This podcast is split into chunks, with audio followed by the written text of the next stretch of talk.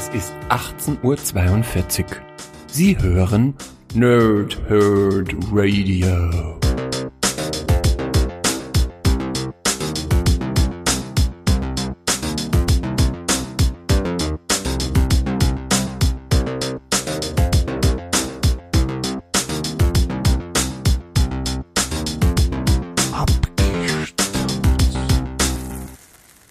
Lange Tage und angenehme Nächte. Mein Name ist Chris und ich spreche gerne in Mikrofone.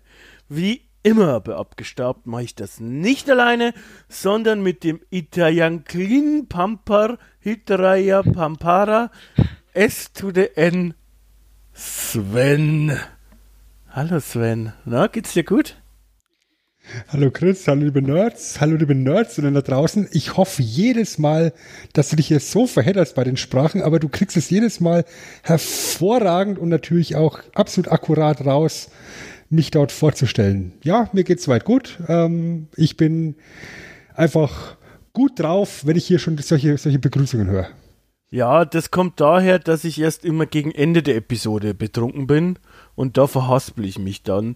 Am Anfang ertrage ich dich noch, die ersten 5 Minuten geht's noch ohne Alkohol, aber dann kommt halt immer mehr dazu. Also wird deine Freundin ja auch kennen. Ne?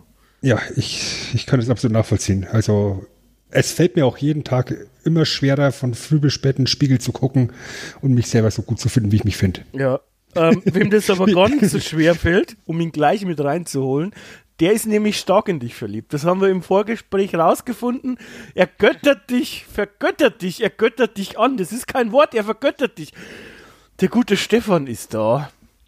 Hallo Stefan. Wie geht's dir denn so? Keine Haare, durchzechte Nächte. Mein Name ist Stefan und ich esse gerne Pizza Calzone. Mir geht es gut, danke. Bitte. Stefan, wenn du schon mal da bist und wir einen Gast haben, möchtest du die Sprachen raten? Also welche Sprachen das waren? Pumper der Herzen übersetzt. Dazu müsste ich dir mal zugehört haben. Also du kannst es gerne nochmal sagen, dann kann ich mich probieren. Nein, Sven, welche Sprachen waren das? Es war ganz offensichtlich Bongolesisch, keine Ahnung. Und? Und Bumsisch, ich weiß es nicht. Bumsisch, okay, Bongolesisch und Bumsisch ist, also wir sprechen ja jetzt keine, es ist nicht Deutsch, von daher fällt es flach. Also es könnte durchaus Oberbayerisch sein, aber da bin ich mir nicht so sicher. Ja, gut, die guten Oberbayern sind für vieles gut, für diese Aussprüche nicht. Das eine ist Gujarati, das ist eine indogermanische Sprache, die wird im gleichnamigen Bundesstaat quasi Gujarat in Indien mehr oder weniger gesprochen und zwar von 55 Millionen Menschen ungefähr, von daher gar nicht so wenig. Und das zweite ist Tamil. Und das ist eine Sprache aus der dravidischen Sprachfamilie und die wird hauptsächlich ebenfalls im gleichnamigen Bundesstaat Tamil Nadu auf Sri Lanka gesprochen. Und es gibt ungefähr laut Wikipedia 85 Millionen Leute, die diese Sprache sprechen. Gibt es auch in Indien und Singapur als offizielle Amtssprache. Dementsprechend immer wieder faszinierend, oder? Das ist gar nicht so, also so fremde Sprachen, die aber sehr viele Leute sprechen. Also 85 Millionen ist ja jetzt nicht wenig, hat man aber natürlich bei uns jetzt nicht so viel damit zu tun. Finde ich schon immer geil. Ich glaube, sobald du natürlich auf dem Kontinent drüben, also im asiatischen Kontinent bewegst und in Indien gerade dich bewegst, da findest du so viele Völkergruppen, da wundert mich die Zahl nicht, ehrlich gesagt. Ja, du bist halt auch ein Mann. Weil es auch einfach sehr viele Inder gibt. Ja. Also mindestens 8. Hoch. Und einer davon ist Hall of Famer. Tja, welche Hall of Famer? Aber das ist ein anderes Thema. Das ist ein anderes Thema, da könnte vielleicht der Stefan im Verlauf des Podcasts besser weiterhelfen, denn der Stefan, wer ihn nicht kennt, der ist aus dem Wrestling Talk Radio. aus dem WTR-Multiversum spricht das hauptsächlich und gerne und oft, weiß ich nicht, ob das gerne und oft ist, aber über WWE auf jeden Fall. Soll uns aber heute alles nicht so tangieren. Ich möchte noch von dir wissen, Sven, wir sehen hier als Überschrift, wenn wir diese wunderschöne Folge Abgestaubt heruntergeladen haben, Abgestaubt 38 He-Man. Aber was genau heißt denn das eigentlich? Das heißt Ehrmann. Das ist also sozusagen ein Podcast heute über Joghurt. Aha. In verschiedenen Geschmacksrichtungen. Ja, also Vanille ist sehr lecker, Kirsche eher nicht so. Wait a moment. Du bist Vanille-Typ. Das hätte ich jetzt nicht gedacht, tatsächlich. Ja, also Hauptsache es ist nichts mit Stückchen drin. Ne? Also Kirsche, es ist ganz schlimm. Erdbeere geht gerade noch, aber Pudding zum Beispiel. Also wenn du Pudding essen würdest oder Eis. Wenn du Eis essen würdest, bist du da eher Vanille- oder Schokotyp? Vanille. Weil du mit Vanille viel mehr kombinieren kannst. Also ich mag auch Vanille lieber, tatsächlich. Aber ich hab irgendwie gedacht, tief in meinem Herzen, dass du ein Schokotyp bist, tatsächlich. Nein. Ich lehne es nicht ab, aber wie gesagt, mit Vanille kann man viel mehr anfangen. Da kann man viel mehr Toppings drauf machen. Stefan, wo stehst du denn da? Klassisch Schoko, Erdbeer, Vanille. Also früher war immer das Liebste Schokolade, aber mittlerweile bin ich mir auch vielleicht mit Vanille, aber mit so einer Schokosoße, die noch hart wird. Das finde ich natürlich mega geil. Ja, ich muss mir jetzt ganz kräftig auf die Zunge beißen, um keinen Spruch zu hart werden zu bringen. Tatsächlich. Im Moment schaffe ich das noch. Im späteren Verlauf des Podcasts wird es vermutlich nicht mehr so der Fall sein. Wie Sven schon erklärt hat, sprechen wir heute über Joghurt. Wenn Joghurt die Fernsehserie und Toy-Serie, es stimmt überhaupt nicht, Toyline und alles mögliche aus dem He-Man-Universum, Masters of the Universe ist, dann ist das richtig. Ja.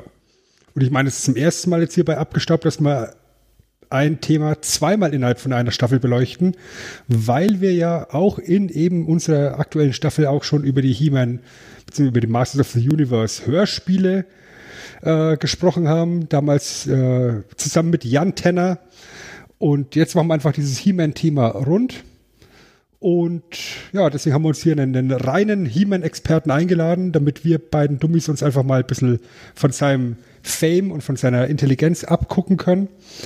Und der Stefan, das ist da unser Mann, unser Hoffnungsträger, ja, die Fackel in der Dunkelheit hier.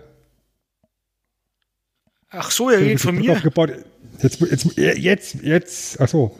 Ach, das war der andere Stefan. Ja, also Scheiße. Ich hätte gedacht, wir sprechen das nicht an, weil er war doch ziemlich weit unten auf der Liste, aber wir konnten uns halt nicht mehr leisten. Es ist halt so ein Problem. Apropos, dein Honorar für den Auftritt hier besprechen wir dann nach der Sendung, hätte ich gesagt. Oh. Ja, das, ihr wisst ja, wie das ist früher, das kennt man ja vom Spielplatz noch. Es gibt dann auch Kinder, die haben halt nur mitspielen dürfen, weil sie einen Ball dabei hatten. Und so einer bin halt ich heute. Okay, und was hast du für uns dabei? Schlechte Laune und noch schlechtere Witze. Dann gut, passt du ja zu uns. Alles klar. Ich würde sagen, um nicht noch mehr Zeit zu verplempern, beginnen wir einfach. Außer einer von euch beiden hat noch einen Einspruch und möchte Lisa grüßen. Schöne Grüße, Lisa. Okay. Ich heb's mir zum Main Event auf. Main Event da! Genau, der Main Event hier aus meiner Sicht folgt nämlich jetzt gleich schon in dieser Episode. Nämlich wir beginnen am Anfang tatsächlich, was das Masters of the Universe Franchise beginnt. Und vielleicht gibt es ja tatsächlich 2, 3 Leute, die hier zuhören und He-Man irgendwie nicht kennen. Vielen Dank, dass ihr zuhört. Bisschen unverständlich auch, aber trotzdem vielen Dank. Ich möchte dann vielleicht ganz kurz einmal erklären, was es eigentlich ist. Und dann im zweiten Gedanken habe ich mir überlegt, warum eigentlich? Ich habe auch zwei Kollegen dabei. Sven, wenn du jetzt deinen jugendlichen oder kindlichen Mitbewohnern He-Man erklären würdest, ich weiß nicht, ob die He-Man kennen, wie würdest du He-Man erklären? Sie kennen tatsächlich He-Man nicht. Ja, also in keiner Inkarnation, weder die Spielfiguren noch den ursprünglichen Cartoon He-Man noch irgendwelche Reboot-Varianten und schon gleich gar nicht den Film. Das ist halt auch einfach überhaupt nicht ihre Generation. He-Man ist ein Vorbildcharakter, ein reiner Strahlemann, der stärkste Kämpfer des Universums, der Schloss Grayskull, das sozusagen das Zentrum der Macht ist, schützt vor den Angriffen der Bösen unter der Führung von Skeletor. Ja, kann man so sagen. Er ist auch durchaus stark muskulös, Stefan, oder? Ja, also ich habe mich jetzt echt überrascht gefühlt, weil Sven hatte gesagt, wie er es erklären würde. Also ich würde es einfach erklären, er sieht aus wie du, Sven, nur mit Haaren. Und wenn du praktisch deine Hose ausziehst, deine Unterhose, dann mit dem Fell, das passt ja bei dir. Und also, ja, ziemlich guter Vergleich, finde ich. Finde ich eigentlich auch. Ja, aber ich ziehe meine Hose nicht aus, ich hebe dann auch einfach nur, egal was es hier gerade ist, ich bin da deutlich da flexibler als He-Man, ja. Ich hebe einfach irgendeinen Gegenstand in die Luft und schreie, ich habe die Macht.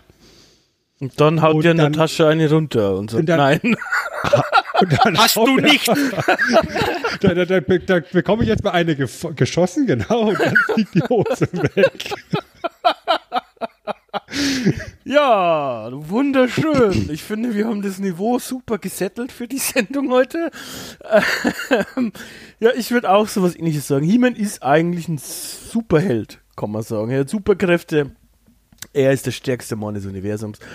Und er verteidigt eben gegen den bösen Skeletor oder, ja, was heißt verteidigt? Eigentlich möchte der Skeletor hindern daran, seine Welt Eternia zu erobern. Und das ist im Prinzip der Ausgangspunkt, ziemlich, weiß gegen schwarz, gut gegen böse, wenig Graustufen, so 80s-Style halt, Ende 70er 80s-Style.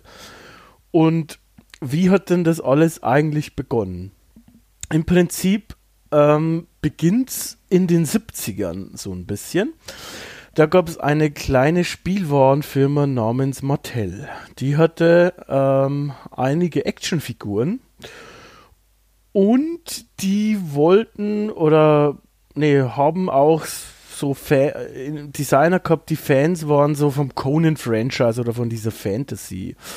Gleichzeitig war es auch so, dass da Mattel eine Anfrage bekommen hat von George Lucas tatsächlich, ob sie vielleicht Star Wars Actionfiguren machen möchten.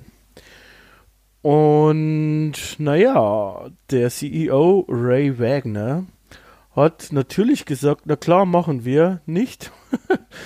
Und hat sich dann im Laufe der Jahre relativ stark in den Hintern gebissen, weil zeitweise irgendwie Star Wars Actionfiguren, ich weiß nicht, ich glaube, was habe ich gelesen, irgendwie 90% vom Markt eingenommen haben bei Jungs oder so, also extrem großen Marktanteil hatten und dementsprechend eine Gelddruckmaschine gewesen wären.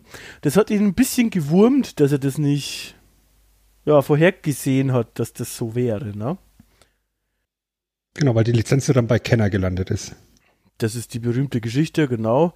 Mir wäre auch so, als ob wir da schon mal irgendwo drüber gesprochen haben. Tatsächlich. Ich weiß aber nicht mehr wo.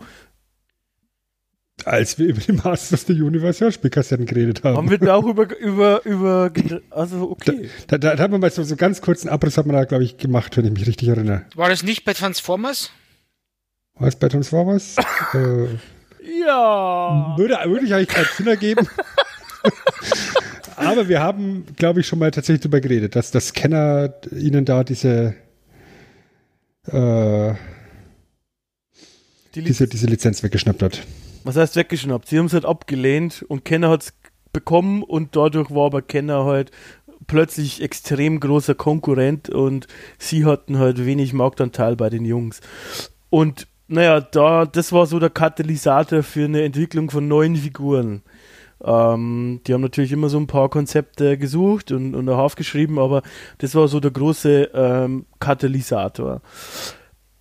So, und tatsächlich wollten die wohl auch, oder hatten auch die Anfrage zu Conan, ja, Actionfiguren zu machen. Ja, das war so die ganz erste Idee zum Film. Über den haben wir auch tatsächlich schon mal kurz gesprochen. Wir haben lauter Kreise, die sich hier immer schließen und so weiter. Im Arnold Schwarzenegger Podcast haben wir ein bisschen über Conan geredet. Da war aber dann den Herren und Damen, wobei das kommt auch in einigen Dokumentationen ganz gut rüber, dass es hauptsächlich Herren waren, war schnell klar, dass Conan viel zu blutrünstig war. Ne? Weil der Film ist jetzt ja nicht unbedingt was für Kinder. Nicht wirklich. Weil der hat eine komplett andere Zielgruppe. Genau. Und demzufolge würden sich halt Spielzeuge für eine Rated-R-Geschichte ja nicht verkaufen. Aber grundsätzlich wollten wir halt von Mattels Seite halt irgendwas in diesen Fantasy-Bereich reinmachen, ja, weil, wie gesagt, Kenner hatte Star Wars und es müsste ein Hasbro sein mit der G.I. Joe Lizenz, richtig? Das gleiche war Hasbro, ja. Ja, und dazwischen wollte Mattel halt dann auch noch gerne ein Stück vom Kuchen und den ein oder anderen Dollar abzwacken. Und wenn man eben Jungs erreichen möchte, dann musst du halt dann eben schauen, auf was stehen Jungs? Stefan, worauf stehen Jungs? Frauen. Okay, und wenn keine Frauen da sind? Superhelden, Soldaten. Genau, Militärzeug. Ich weiß nicht. Muskeln. Fantasy-Geschissel halt. Ich bin kein Junge, ich weiß es nicht. Ich fühle mich gerade überfordert. Und ich möchte übrigens festhalten, an der Stelle rein formal, ich möchte nie, dass Stefan irgendwelche Spielzeuge designt, wenn er kleinen Kindern Bier in die Hand drückt. Aber auch das hier. Bayern halt, ne? Ja, genau, Bayern halt. Hauptsache der Ball gepennt. Ja, mit so kleinen Figuren, die dann Bier spritzen, so wie bei He-Man, wo es dann später die Figur mit dem Elefanten gab, die so Wasser spritzen konnte oder was das war. Und bei dir, Bier Stefan, wär's dann Bier. Statt von Snouts baut. Ja, und das Besondere war halt, wenn wir da wieder weiter einsteigen, dass halt eigentlich fast alle diese Toys sozusagen oder ganz, ganz oft Lizenzprodukte waren. Gerade die da so erfolgreich waren. Also G.I. Joe und so, das ist ja auch ein Lizenzprodukt. Und Star Wars ist ein Lizenzprodukt. Da gab es halt viele, viele Lizenzprodukte. Und da war es halt so, dass die Geschichte dann natürlich dann schon da war. Wenn du ein Lizenzprodukt hast, hast du eine Geschichte außenrum, die Figuren sozusagen mitverkauft. In diesem Fall, da man dann eben Conan abgelehnt hat, weil es so blutrünstig ist, haben sie sich eben eher in der Zwangslage gesehen, dass sie was selbst entwickeln müssen oder möchten. Man merkt schon, dass es sehr Conan inspiriert ist, wenn man ihn anschaut. Kann man das jetzt so nicht ganz von der Hand weisen, auch wenn er eine andere Haarfarbe hat und so, aber man merkt schon, dass das daherkommt. Und sie haben es dann auch tatsächlich so von hinten rauf aufgezäumt. Also das bedeutet, sie haben begonnen zu designen. Du hast schon gesagt, was finden Jungs cool?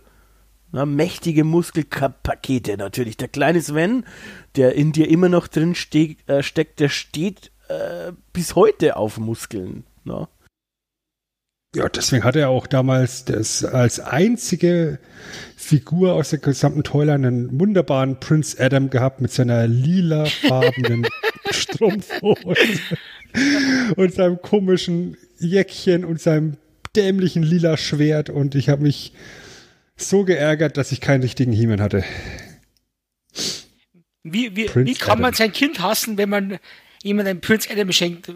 Wenn man ja, pass auf, He-Man haben kann? Meine Nee, pass auf, meine Eltern haben das so gemacht. Die haben mich damals mitgenommen in den Spielzeugladen und haben gesagt, ich darf mir eine Figur davon mitnehmen und ein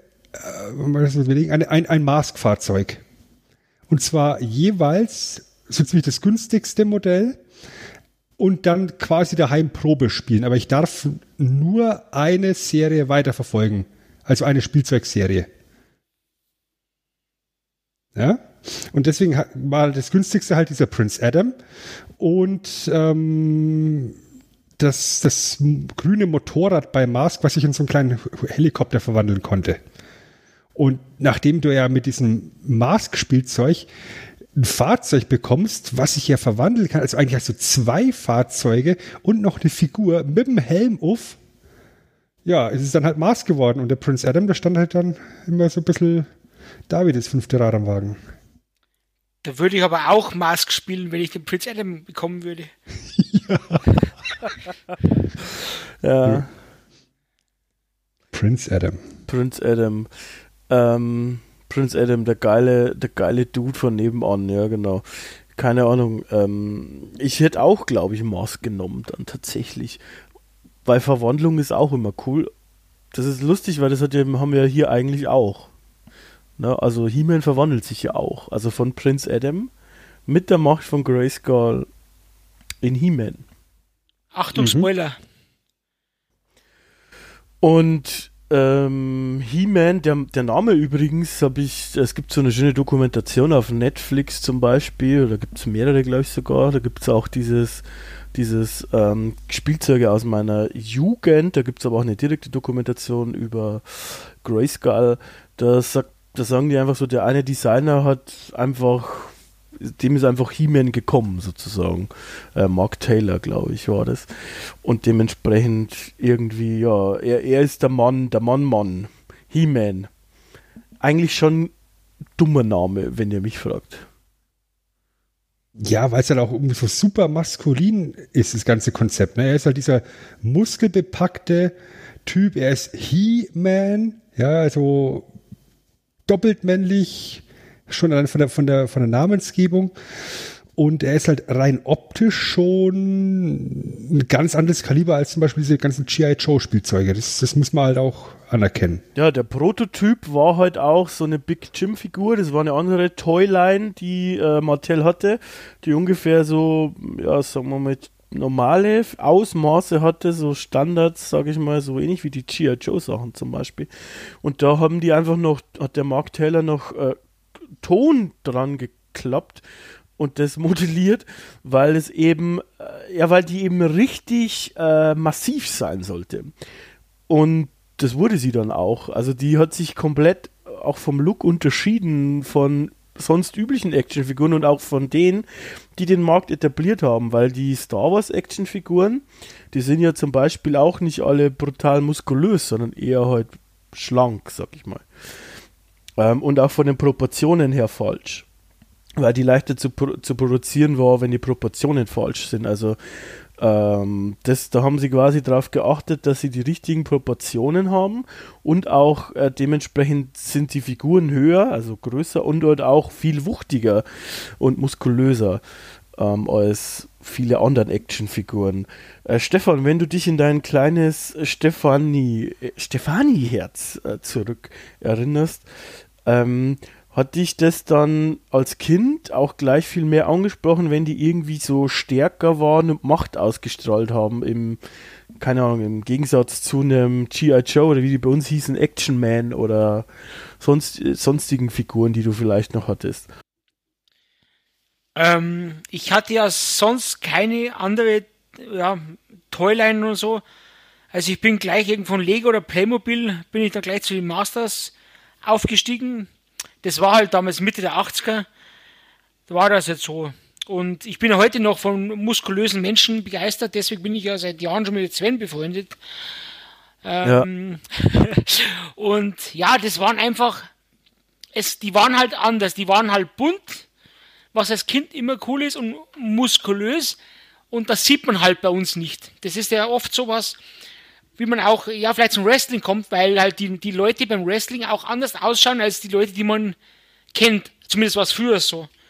Die Muskelberge und das hat sich ja jetzt mittlerweile ein bisschen gewandelt, aber im Groben und Ganzen geht man als Kind immer das, was man nicht kennt, weil man es eben Neugier, weil man es kennenlernen will, und deswegen stach die einfach raus als normale Figuren, die halt normal normal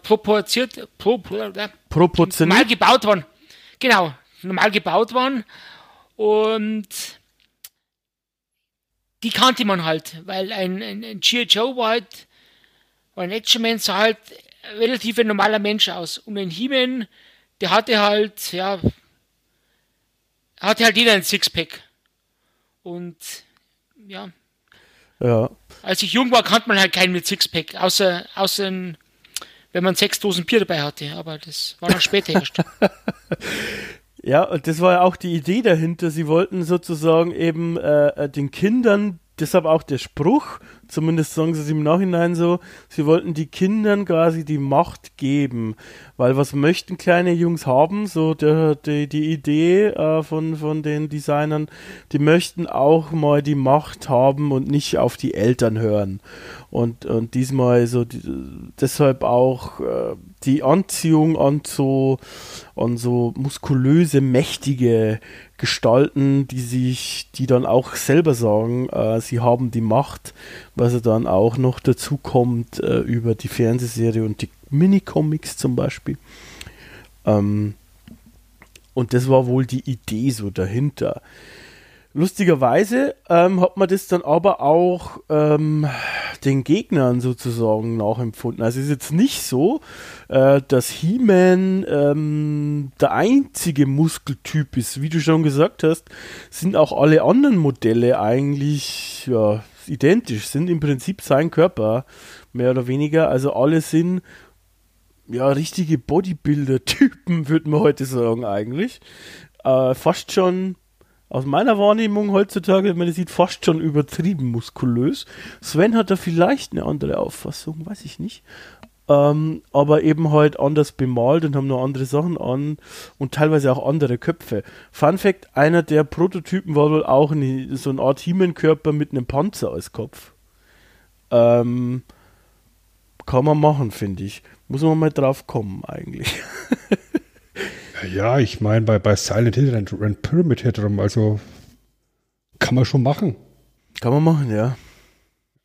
Und grundsätzlich finde ich, es war eine sehr smarte Designentscheidung, die Figuren alle in der Pose zu produzieren, wie sie jetzt effektiv geworden sind. Also alle so leicht in der Beuge mit den Knien, also in dieser eine leichte Kniebeuge halt im Endeffekt, wo halt auch die Oberschenkelmuskeln im Normalfall stark angespannt sind, womit du halt die Figuren halt nochmal muskulöser kreieren konntest. Also die haben ja keine entspannte Körperhaltung, die stehen ja nicht da wie so ein G.I. Joe halt, ne? Sondern die sind ja mit einer angespannten Körperhaltung produziert worden, dass du eben den Bizeps ordentlich rausdrücken kannst und die Quads und so weiter und so fort. Das ist schon eine nette Idee gewesen an der Stelle. Ja, fertig für den Kampf, würde ich fast sagen. Also so, genau. so eine Kampfhaltung vorher irgendwie. Und sie haben auch viele, das haben es auch betont, auch so Accessoires mitgeliefert. Also keine Ahnung, Äxte, Schwert natürlich und sowas. Und was ich halt da spannend finde, ist eben, dass sie es halt so, wie ich vorher schon versucht habe zu beschreiben, von hinten rum designt und aufgebaut haben. Also so sich gedacht haben, okay, wir finden selbst dieses Universum cool, Jungs stehen da sicher auch drauf, auf so Muskelpakete. Was braucht man dann noch? Ah ja, da braucht man dann den Gegenspieler, der soll aber auch nicht einfach zu bezwingen sein, sag ich mal. Also muss er auch muskulös sein und muss auch Kräfte haben. Was braucht man noch? Was mögen Kinder noch? Also Jungs, muss man hier einschränken, es geht um Jungs. Tatsächlich, da waren sozusagen die Divisionen immer stark getrennt bei so Toys, Toy-Hersteller, ich weiß nicht, ob das heutzutage auch noch so ist, aber es gab quasi eine Boys-Division und eine Girls-Division, und wenn wir jetzt hier von Kindern sprechen, meine ich Jungs in dem Fall, Und was, worauf stehen kleine Jungs noch? Und da kann man schon recht schnell auch auf eine Burg kommen, tatsächlich. Weil Burgen sind irgendwie cool. Ich finde bis heute Burgen cool und ich weiß überhaupt nicht, warum. Warum finde ich Burgen cool? Stefan, findest du Burgen cool? Ich finde Burger cool, aber das ist was anderes. Ja, das ist halt... Also so Ritter oder sowas findet man ja immer cool, weil es auch wieder sowas ist, was man halt aus dem privaten Leben nicht kennt. Also ich kenne zum Beispiel keinen Ritter. Auch keinen Ritter aus dem All. Aber das ist wieder ganz ein anderes Thema. Vielleicht Rittersport. Das Ritter, das kenne ich zum Beispiel. Und ja, das ist immer das Unbekannte, das einen fasziniert. Und die Burg, ja, die ist ja deswegen so böse, weil sie halt die Macht in Castle Grayskull irgendwie beherbergt und sie keiner Seite zugeordnet ist, sondern je nachdem, wer Castle Grayskull beherrscht auch die Burg. Und das fand irgendwie auch, ja, faszinierend, der Totenschädel und so. Wobei mir da fast die erste Version besser gefällt, weil ganz am Anfang ohne die Fernsehserie, was heißt besser gefällt, stimmt auch nicht, aber finde ich auch interessant, da war es ja nicht so, oder da war es auch schon so, dass Castle Grayskull sozusagen die Macht hat, aber He-Man hatte irgendwie nur eine Hälfte des Schwerts und Skeletor die andere Hälfte und mit beiden Hälften konnte man sozusagen in das Castle Grayskull eindringen und die Macht erobern und die Macht haben. Das ist ja dann spätestens mit dem Zeichentrick anders, aber finde ich eigentlich auch ganz nett, so die Idee. Ist mir jetzt gerade eingefallen, als du darüber geredet hast. Ja, und ich finde halt auch ganz wichtig, dass dieser Totenkopf in diese Burg integriert ist, dass eben nicht einfach eine ganz normale Burg ist, ja, so eine ganz normale Ritterburg, sondern dass sie eben heraussticht mit diesem riesengroßen Totenkopf. Im Endeffekt der Mund ist diese Falltür, dieses Falltor. Das ist eine sehr, sehr smarte Designentscheidung auch wieder. Und ich finde zum Beispiel auch die Inkarnation von Castle Grayskull aus dem Film, also als ein Real-Action-Movie, durchaus ansprechend an der Stelle. Was ich da halt spannend finde, ist gerade auch, wenn man bedenkt, die erste Version, also war ja dann auch schon so, mit dem Castle Grayskull heißt es ja schon so, dass die eigentlich eher so aussieht, als ob die Skeletor gehört. Finde ich. Also die ist jetzt nicht so designt, dass man da jetzt davon, weiß ich nicht, ausgehen kann, dass es ein guter Ort ist. Und sie schaut natürlich wegen dem Totenkopf Skeletor ähnlich, tatsächlich irgendwie. Also, als ob sie zu ihm gehören würde, eher, anstatt zu He-Man. Könnte man so meinen, ja. Ich finde es halt auch von der Produktion her sehr smart, eben das Schloss so zu designen, wie man es designt hat, nämlich aufklappbar, ja, dass du eben deine Figuren auch da reinlaufen lassen kannst und mit ihnen innerhalb der Burg agieren kannst. Das ist schon auch wieder so eine nette Geschichte. Ich hatte damals auch so eine Lego-Burg, die du aufklappen konntest an der Seite und das hat dann deutlich mehr Spaß gemacht, als wenn du immer nur von oben reinlangen kannst. Weißt du, ich meine? Ja, klar. Kommst du besser hin überall, ja. Ja, also das erhöht durchaus den Spielbarkeitswert, sage ich jetzt mal. Ja. Und ganz kurz reingegrätscht, ich hatte ja diese Burg und es war auch sehr praktisch, dann konnte man gefühlt alle Masters, die man hatte, reinschmeißen, klappte die Burg zu und konnte man sie quasi als Koffer so tragen. Also das war auch ein cooler Nebeneffekt. Das ist schon cool, ja, auf jeden Fall. Stimmt. Also die Burg hatte eben einen Schulfreund von mir und jetzt, wo du sagst, erinnere ich mich dann, der hat ja auch durch die Gegend tragen können. Die Burg, weil du Lego gesagt hast, die gibt's auch von Megaconstructs, glaube ich, oder weiß ich gar nicht, ich glaube Megaconstructs, tatsächlich auch zum Bauen. Die sieht auch ziemlich cool aus, also ist jetzt kein Lego sowieso nicht kaufen, böse, kein Lego kaufen, andere Klemmbausteine kaufen. Und die sieht auch cool aus. Die habe ich mir schon mal überlegt zu kaufen tatsächlich. Aber habe es dann doch nicht gemacht. Kein Platz, wo ich die hinstellen soll. Es ist immer so schwierig mit den ganzen Klemmbausteinen. Anderes Thema.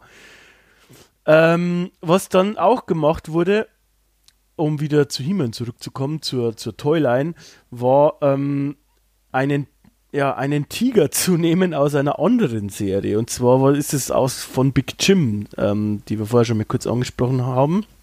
Hat man sozusagen einen Tiger gehabt, der mehr oder weniger in den Regalen verschimmelt ist.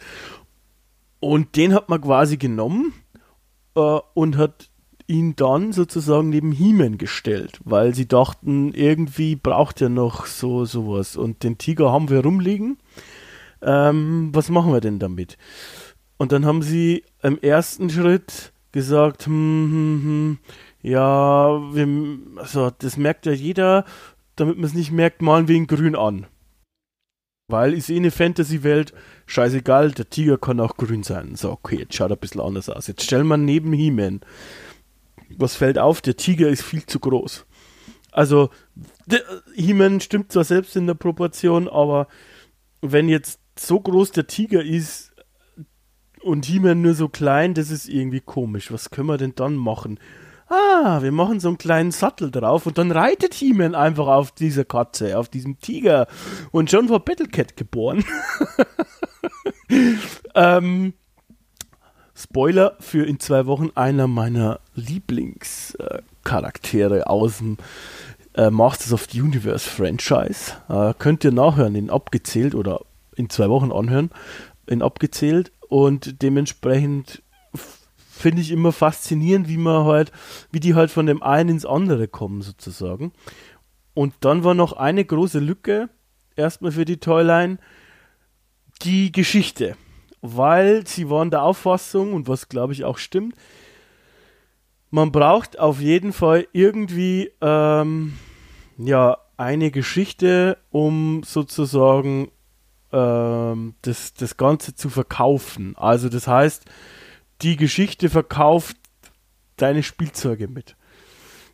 Und da hat man sich dazu entschieden, 4 Mini-Comic-Books zu machen, die auch mit den Spielzeugen ausgeliefert wurden, ganz am Anfang. Und diese Comic-Books waren ganz nett und ganz schön. Es waren tatsächlich so ganz kleine.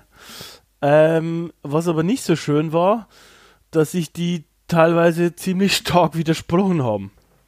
Also, ich glaube, in einer Version kam He-Man aus dem Dschungel, sozusagen, so war Mowgli und wurde tatsächlich auch von Wölfen großgezogen oder irgendwie sowas, wenn ich mich richtig erinnere, und hat dann da irgendwie Castle Grayskull oder hat dann da die Zauberin irgendwie gesaved und die ihm dann diese Kräfte gegeben hat. In der anderen Version war es ja komplett anders und dementsprechend war das dann doch noch ein bisschen schwierig. Nichtsdestotrotz war es ein großer Erfolg, was keiner so richtig erwartet hatte. Aber der richtig große Erfolg kam dann eigentlich erst mit der Zeichentrickserie. Denn, wie wir das auch schon mal bei Transformers hatten, glaube ich, gab es in diesem Fall zuerst, wie wir auch schon gehört haben, die Toyline. Und dann hat man eine Zeichentrickserie produzieren lassen. Und ja, klar, aber ich meine, irgendwie muss das Zeug ja an den Mann bringen, ne? Weil einfach nur Toys produzieren ist nett, aber letztendlich erreichst du damit halt die Zielgruppe nur bedingt. Ja, und dass wir uns nochmal ins Feeling für die Zeichentrickserie reinversetzen, würde ich sagen. Hören wir uns vielleicht einmal gemeinsam das Intro an. Was sagt ihr? Habt ihr Bock? Ja, sowas von. Hau rein. He-Man und Masters of the Universe. Ich bin Adam, Prinz von Eternia und Verteidiger der Geheimnisse von Schloss Grayskull. Hallo Adam. Dies ist Cringer, mein furchtloser Freund. Wunderbare Geheimkräfte erschlossen sich mir, als ich eines Tages mein Zauberschwert ausstreckte und sagte, bei der Macht von Grayskull. Ich habe die Kraft. wenn er das Schwert hält, auch gleich keine Finger mehr. Cringer wurde zur mächtigen Battle Cat und ich wurde He-Man, der mächtigste Mann des Universums. Oh Gott. Nur drei andere kennen das Geheimnis. Die Freunde Sorceress, Man-At-Arms und... Ich find's schon immer geil, einfach hier alles erklärt so. Ich hab aus Versehen das Schwert in die Höhe gehalten und gesagt, ich hoppelt mit der Macht von Grayskull. Das ist halt schon witzig. Also, das gefällt mir immer wieder bei so Zeichentrickserien aus der Kindheit. Muss man sagen, Chapeau an die Leute, die das erfunden haben. Aber tatsächlich Chapeau, oder Stefan? Also die haben schon sehr viel richtig gemacht bei dieser Animated Series. Ja, wir kommen dann noch dazu, oder machen wir das gleich? Also ja, wir können. Ich hätte jetzt gesagt, wir beginnen mit der Zeichentrickserie. Okay, dann ja, ich habe mir halt hier den Mittelteil ausgesucht, weil ich mich hinten und vorne nicht auskenne. Deswegen bin ich in der Mitte gut aufgehoben. Ja, in den Jahren 1983 bis 1984 gab es die Serie He-Man and the Masters of the Universe. Und deutsche Übersetzung war natürlich He-Man im Tal der Macht. Das war eine Serie, die in 2 Staffeln produziert wurde. Eine Folge dauerte 22 Minuten etwa. Also die klassische US-Länge für Serien. Dass man noch 7 Minuten Werbung zeigen kann, da ist die halbe Stunde voll. Sieht man halt bei sehr vielen anderen Serien wie Alf oder Simpsons und so weiter und so weiter. Insgesamt wurden 130 Folgen produziert und die kann man sich auch immer noch sehr, sehr einfach hinweggucken, wie auch immer. Die erste Folge gab es damals am 30. September 1983 in den USA und ja... Ungefähr 2 Jahre nach dem Launch, glaube ich, oder? Von der Toyline. 1,5, 2 Jahre. Kann man sagen. Ja, und, über 4 Jahre später, erst in Deutschland, also am 25. Januar 1988, war die erste Folge ausgestrahlt, ich glaube, auf Tele 5. Wenn ich das richtig Erinnerung hatte. Das ist halt bemerkenswert, dass diese Serie Anfang 88 rauskam, wo zur gleichen Zeitpunkt USA die Toyline schon mehr oder weniger am Boden lag und tot war. Ja, kann man so sagen. Wie es halt schon so erklärt worden ist, oder ja, wie es im Intro schon bekannt war, Prinz Adam war halt der Prinz von Eternia und er sah halt genauso aus wie He-Man, nur dass er halt eine Weste anhatte, eine Strumpfhose und sonst genau gleich ausschaut. Aber es überraschenderweise kam Teela, die Befehlshaberin der königlichen Wache, nie auf die Idee, dass er und He-Man, also Prinz Adam und He-Man die gleiche Person sind. Also, das ist ähnlich wie bei Superman, der nur die Brille abgesetzt hat, sonst gleich aussah und keiner auf die Idee kommt, Clark Kent könnte Superman sein. Oder Superman könnte Clark Kent sein. Darf ich ganz kurz reingrätschen? Natürlich, du darfst alles. Das ist insofern halt auch super lustig, weil halt Prinz Adam den gleichen Körperbau hat wie He-Man, ja. Also er ist dieser genauso gleich muskulöse Typ, aber alle betrachten ihn halt als das absolute Weichei, weil er halt, ja, ein bisschen faulenzt, ein bisschen die Blumen pflückt, ein Gedicht schreibt, während echte Kerle halt trainieren und kämpfen gehen und Sprungballern. Das ist halt überhaupt nicht Prinz Adams Gusto. Und also der hat die gleiche Friese, er ist halt nur ein kleines bisschen blasser als He-Man und das reicht dann schon aus. Ja. Brillen gab es halt, glaube ich, noch nicht auf Eternia. Nee. Stratos hatte eine Fliegerbrille. Also, das gebe ich euch nicht. Gut. Und ja, wie auch in den, bei den Toylines hielt man sich daran, dass halt Orko, Man-At-Arms, der hier Duncan noch dazu heißt, ich glaube im Film auch, Cringer, seine Katze und die Sorceress, also die Zauberin, die wussten halt vom Geheimnis. Sonst wusste es halt keiner. Die Folgen waren alle, gingen alle nach den gleichen Mustern nach. Skeletor greift Eternis, die Hauptstadt von Eternia, an. Und ja, er konnte sich irgendwie in den Palast schleichen oder konnte die Guten überwinden, nahm auch Prinz Adam des Öfteren gefangen oder Teela. Und kurz bevor er Grayskull oder so erobert hat, hat He-Man und seine Freunde, hatten die noch irgendeinen Kniff in der Hand, und Skeletor wurde geschlagen. Allerdings, was hier auch ganz wichtig war, es wurde nie Gewalt gezeigt.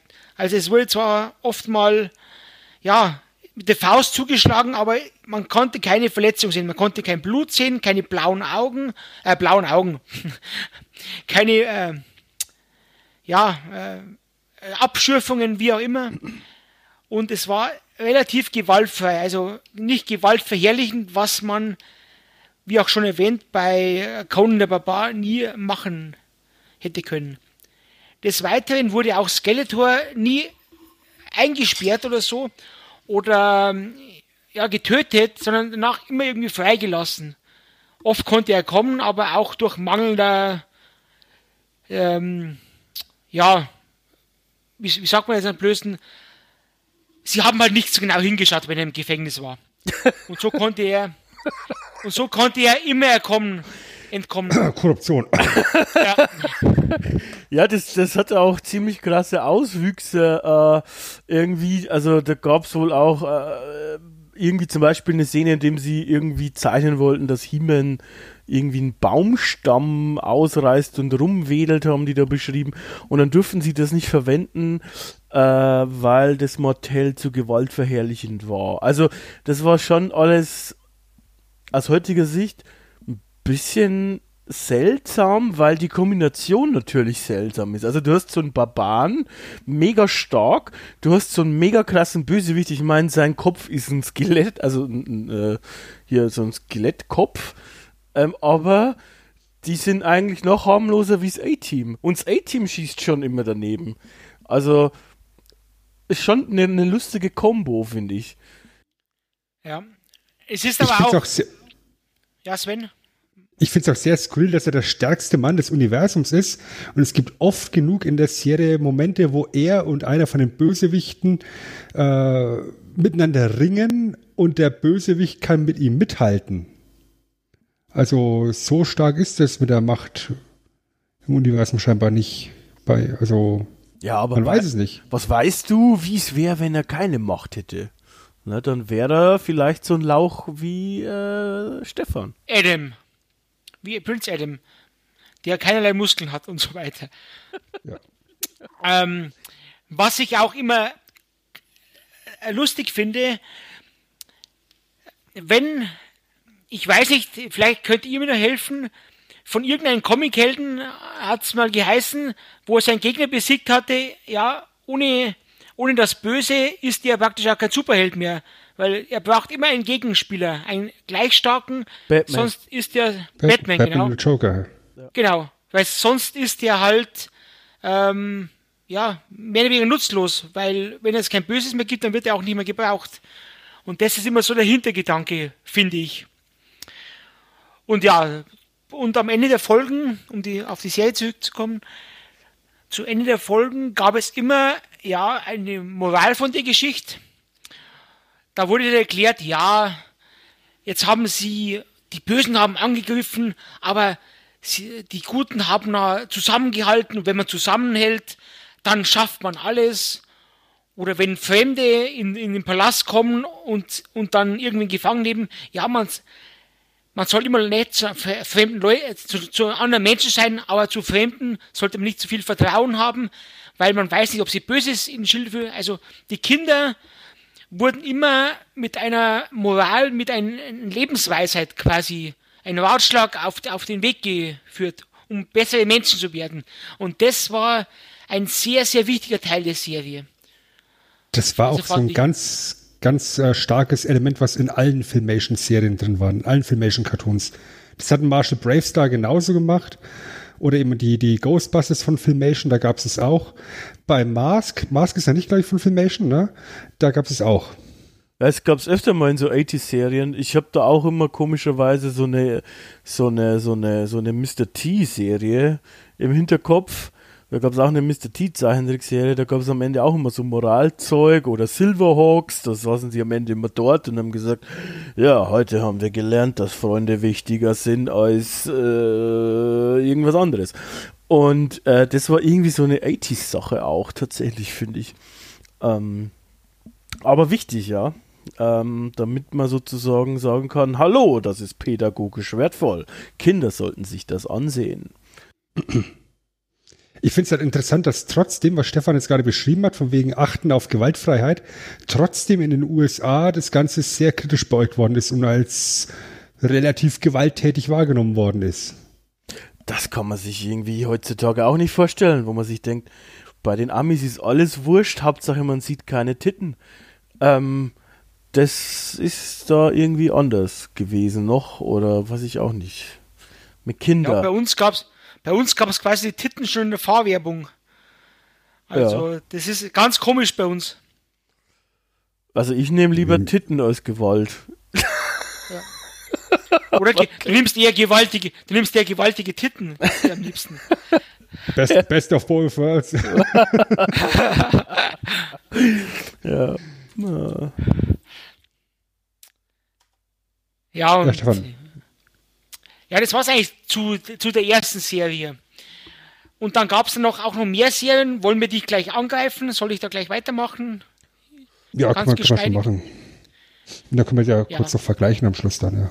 Ja, dann gab es von 85 bis 86 gab es dann She-Ra, Prinzessin der Macht. Das war quasi die Zwillingsschwester von He-Man.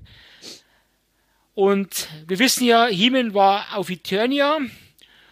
Und She-Ra war auf Eternia, hieß das. Mhm. Also nicht ein bisschen abgewandelt. Prinzip war genau das gleiche. Man wollte halt für die weiblichen, ja, die jungen weiblichen Menschen, sagen wir mal so, wollte man halt auch Spielzeuge verkaufen.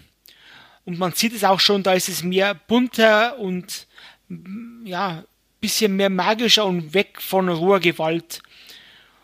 Und es war halt, in dieser Serie war es halt mehr, also nicht Skeletor der Gegner, sondern Hordak. Mit seiner Hordaks-Horde. Und ja, ich habe das jetzt zum Beispiel gar nicht gesehen, diese Serie. Gab es auch wieder 2 Jahre, 93 Folgen. Die Länge waren etwa 25 Minuten. Und in den USA kam sie am 9. September 1985 zum ersten Mal raus. Und in Deutschland habe ich auch nichts gefunden. Es war irgendwann 1989, wo sie bei uns auch bei Tele 5 rauskamen. Und die Produktionsfirma ist auch Filmation wieder. Man sieht es aber auch. Und da gab es auch zum Schluss immer diese, ja, die frohe Botschaft am Ende. Es war zum Sonntag. Ja, diese Filmation, die sieht man oft schon gut raus, weil die auch viel mit Technik gespielt haben und da, glaube ich, Rotoskopie heißt es, oder? Wo man so einen echten Schauspieler filmt und das dann abzeichnet im Prinzip, verwendet also haben. So ein ganz rudimentäres Motion Capturing halt, ne? Quasi genau, so ein Vorläufer, kann man fast sagen, von Motion Capturing oder im Prinzip Motion Capturing, ja, ohne Sensoren, mehr oder weniger, sondern nur durch Abzeichnen. Und das hat dann halt auch irgendwie so einen Look gegeben, weil die dann auch oft nur so Keyframes animiert haben, den man dann schon erkennt. Und da gibt es ein paar Sachen sozusagen. Was halt da ganz, ganz entscheidend ist, ist auch wieder, dass Mattel auch einen Fehler gemacht hat zu der Zeit, nämlich halt alles mehr aufgeblasen, ne? Also die wollten, man konnte quasi nicht genug He-Man-Figuren in die Regale stellen. Man hat immer mehr produziert, immer mehr Figuren. She-Ra kam dazu. Es gab zum Beispiel auch, wobei es war noch ein bisschen vor dem Hype, glaube ich, zum Beispiel, das ist witzig, ein Superman-He-Man-Crossover-Comic, Superman gegen He-Man gekämpft hat. Und irgendwie, naja, war halt dann langsam aber sicher der Markt relativ gesättigt. Also die haben immer noch viel verdient und haben immer noch viel gemacht. Aber man hat schon gemerkt, man muss irgendwie weiterkommen, ne? Und dann hat man sich gedacht, Sven, dass man vielleicht auch einen Film dazu machen sollte. Ja, aber ich würde, bevor wir jetzt auf den Film eingehen, noch ganz kurz bei dem Cartoon noch bleiben, weil ich glaube, dass der Cartoon halt generell das gleiche Problem hatte, wie wir bei den Hörspielen auch schon gesagt hatten, wenn die Toyline im Endeffekt der Motor ist, der hinter dem Ganzen steht, dann musst du deine Produktion, deine Film- oder Hörspielproduktion immer dieser Toyline orientieren, was natürlich heißt, dass du ständig neue Charaktere reinbekommst und du dann das Problem hast, wie du es eben gerade schon gesagt hast, Chris, dass dein Cast einfach wächst und wächst und wächst und du jetzt hier halt, wie Stefan gerade schon gesagt hat, 22 Minuten Sendezeit hast. Du kannst ja nicht in jeder Folge 50 Charaktere auftreten lassen, sondern der Fokus geht halt immer dann auf eine Gruppe, natürlich dann immer auf die aktuellsten Modelle der Toyline, um die eben zu bewerben, dass die kleinen Kinder die auch kaufen. Und da ist halt dann ein gewisser Schwund bei populären Charakteren auch gewesen, weshalb ich eben auch vermute, dass die ganze Show dann eben hinten raus relativ schnell auch dann Dampf verloren hat. Was ich ganz nett finde, ist allerdings, dass man eben jetzt dann She-Ra aus dem Hut gezaubert hat, nicht einfach so, jetzt hat er eine Schwester, sondern 85 dann eben diesen Zeichentrickfilm noch gebracht hat, das Geheimnis des Zauberschwerts, als Kinofilm auch tatsächlich, und da sozusagen anhand von He-Man eben She-Ra eingeführt hat. Das war ganz nett von der Idee her. Wobei man sagen muss, He-Man hatte schon viele gute Jahre eigentlich. Also das hat ja, ich meine, vor der Zeichentrickserie war es schon erfolgreich, war aber kein Millionengeschäft, aber war schon erfolgreich. Mit der Zeichentrickserie war es dann ein Millionengeschäft plötzlich. Und dann konnten sie ja auch zeitweise quasi gar nicht so viel liefern, wie bestellt worden ist. Und dann gab es halt auch Probleme, also zum Beispiel da gab es wohl Weihnachten, dass sie zum Beispiel großen Spielwarenketten wie Toys R Us He-Mans und He-Man oder Masters Figuren versprochen hatten, konnten aber nur irgendwie 80% liefern, haben das dann gemacht. Und da es aber ein Deal war, haben die halt die restlichen dann nachgeliefert. Und die standen dann aber im Januar und Februar quasi fast wie Blei in den Regalen, weil die dann nämlich, ja, halt zu der Zeit wird sowas nicht mehr gekauft, so viel. Also das ist ja dann so ein Geschäft halt zu Weihnachten hin, da wird das weggekauft und dann eben halt 1-2 Monate nicht mehr. Und dann musste man die aber wieder rauskriegen, weil, wie du gesagt hast, dann gab es dann in der Zeichentrickserie langsam wieder neue Charaktere, dann musste man sich irgendwas überlegen, dass man sozusagen die nimmt, wieder zurücknimmt und irgendwie wieder umgestaltet. Und dann gab es dann halt auch so Sachen wie, naja, Mossman oder so, die halt eigentlich irgendwie auf der Grundlage von anderen Figuren sind, die dann aber nur anders angemalt worden sind, zum Beispiel. Das kam halt so zustande und das musste man dann halt auch irgendwie wieder in den Zeichentrickserie verwursten. Dafür aber ging es ja doch eigentlich, also quasi fast die ganzen 80er über, so sagen wir Mitte, Ende, relativ gut. Also ich meine, auch bis zum Film hin und so hatten die ja eigentlich noch relativ gute Zahlen. Ich glaube, erst Ende der 80er ging das dann richtig, also aber auch abrupt steil bergab. Das ist ähnlich wie bei den Transformers, ne? Wollte ich gerade sagen, wie bei den Transformers. Und ich meine, als wir da über die Hörspiele dazu ja schon gesprochen hatten, wenn du dir die letzten paar Episoden anhörst, da gibt es dann auch eben Szenen, wo He-Man sagt, da drüben steht Man-At-Arms und bei ihm stehen und dann listet er einfach gefühlt 12 weitere Kämpfer einfach namentlich auf, einfach damit du die dämlichen Figuren mal kurz erwähnt hast in der Folge. Ja. Das ist dann, weißt du, das verwässert halt dann irgendwo das Produkt, meiner Meinung nach. Also es ist schon wichtig zu expandieren und in gewissen Teilen auch sinnvoll, wie wir es dann eben beim Film dann auch gleich sehen. Aber du solltest halt trotzdem schauen, dass du deine Kernklientel und deine Favoriten eben nicht vergisst an der Stelle. Ja, das ist das Problem, ne? Das ist ein bisschen dann die Übersättigung, was man jetzt auch als zum Beispiel Videospielbegeisterter Mensch öfters gesehen hat, ne? Also, keine Ahnung, irgendwas ist erfolgreich, Sandbox-Spiele, Open-World-Spiele, du musst alles Open-World haben und irgendwas ist Shooter, ist erfolgreich, alles muss shooterig sein, blutig, bis halt keiner mehr kauft. Und so ähnlich ist das hier auch. Man kann gar nicht so schnell liefern, wie man irgendwie Bestellungen hat. Und was macht man dann? Wir müssen mehr, wir brauchen mehr Produkte, mehr. Und irgendwann hat man halt keinen Bock mehr drauf. Und man muss auch gleichzeitig sagen, die Zielklientel, die angefangen hat, die wird ja auch älter. Und da hat man vielleicht auch ein bisschen vergessen, die Neueinsteiger abzuholen, ne? Also, weil ja dann schon alles viel komplizierter war, noch mehr Leute. Also man hatte dann 60 Charaktere oder so. Das ist natürlich für einen Einsteiger vielleicht auch schwieriger, als wenn du nur ein paar Masters hast. Absolut.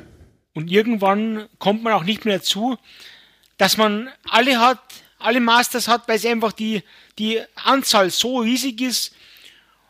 Und dann sucht man sich eine gewisse aus und dann verliert man irgendwie die Lust, wenn man sich jetzt nicht mit Freunden abspricht, sagt man, du kaufst jetzt den, ich kaufe jetzt den. Oder so, weil das sind ja auch teuer. Wobei im Vergleich zu heute sie relativ billig waren. Aber irgendwann verliert man halt da die Lust dran, weil man sie eh nicht haben kann. Also ich glaube, ich hatte so 15 bis 20 Masters. Aber ja, wenn man teilweise Doppelte hat oder irgendwie so, dann kauft man halt einen Prince Adam oder so. Und ja, das verliert man halt viel. Und dann ist dann auch nichts mehr Besonderes, wenn man einen hat, wenn es zu viele gibt. Ja. Ich fand es in der Doku auf Netflix ganz interessant, als dann geheißen hat, sie entwickeln Castle Grayskull und es kostet $20 und das kauft doch keiner, weil es zu teuer ist. Und dann denke ich so, okay, weißt du, das ist einfach auf den Maßstab zurückgerechnet. Das war damals ein Batzen Geld für ein bisschen Spielzeug, für ein bisschen Plastikspielzeug. Ja, heute würdest du das Ding nicht für 20 bekommen. Ja, bin ich mir sehr sicher. Ja. Das glaube ich auch. Nichtsdestotrotz würde ich jetzt nochmal die Überleitung versuchen. Mit den gleichen Worten nochmal. Also Leute, die nicht aufgepasst haben, haben jetzt nochmal die Chance aufzupassen. Wir sind jetzt quasi an einem Punkt, an dem wir so ein bisschen stagnieren. So heißt das. Von den Verkaufszahlen her und so weiter. Und dann hatte man wohl schon Anfragen von diversen Filmstudios und dann ist die Idee gereift, ja okay, wir müssen irgendwie was machen, dass wir wieder die Zahlen wieder halten und vielleicht ankurbeln können. Der wäre doch so ein Film, wäre doch geil, wäre eine gute Idee. Und ja, das hat man dann auch gemacht. Wollen wir vielleicht uns, um uns ins Flair zu kriegen, uns das Theme aus dem Film ein bisschen uns reinziehen. Lass es schmettern. Schmettern.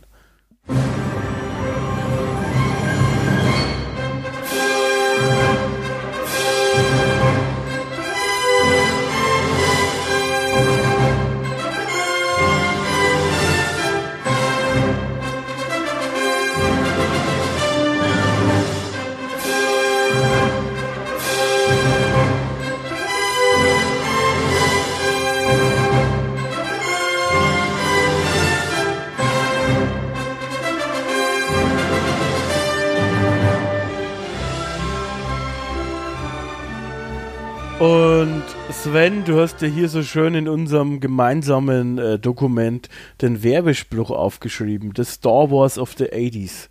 Und ich finde, dieses Theme versucht es auch tatsächlich, oder? Das ist schon sehr Star Wars-ig, damit sind wir auch bei einem Thema, wo der Stefan sich auch ganz gut auskennt. Es ist aus meiner Sicht so vom ersten Eindruck auch sehr Superman-ig.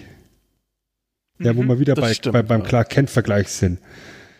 Wobei ich jetzt generell sagen muss, es ist kein schlechtes Theme. Nö. Also genau wie das Cartoon-Theme und auch das Hörspiel-Theme kann man sich da nicht beschweren. Es ist heroisch, es vermittelt alles das, was He-Man eben ausstrahlt, ne? Nämlich hier Energie und Power und ja, kann man machen.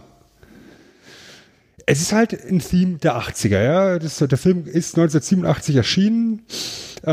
Das Erstlingsregiewerk von Gary Goddard damals. Mit Dolph Lundgren in der Hauptrolle, in seiner erst dritten Filmrolle. Ja. Mit einem Frank Langella, ein alter Schauspielhaudegen als Skeletor, Billy Barty als Gwildor, Courtney Cox, die man später noch aus Friends gekannt hat, in ihrer, glaube ich, sogar ersten großen Rolle. Und so Fantasy- und Sci-Fi-Veteranen Mac Foster als Evelyn mit den wunderbaren Augen, die Stefan ja hin und weg reißen. Oh ja. Ist ein Film, der tatsächlich in Deutschland auch immer noch relativ viel im Gespräch ist für seinen Maßstab. Warum?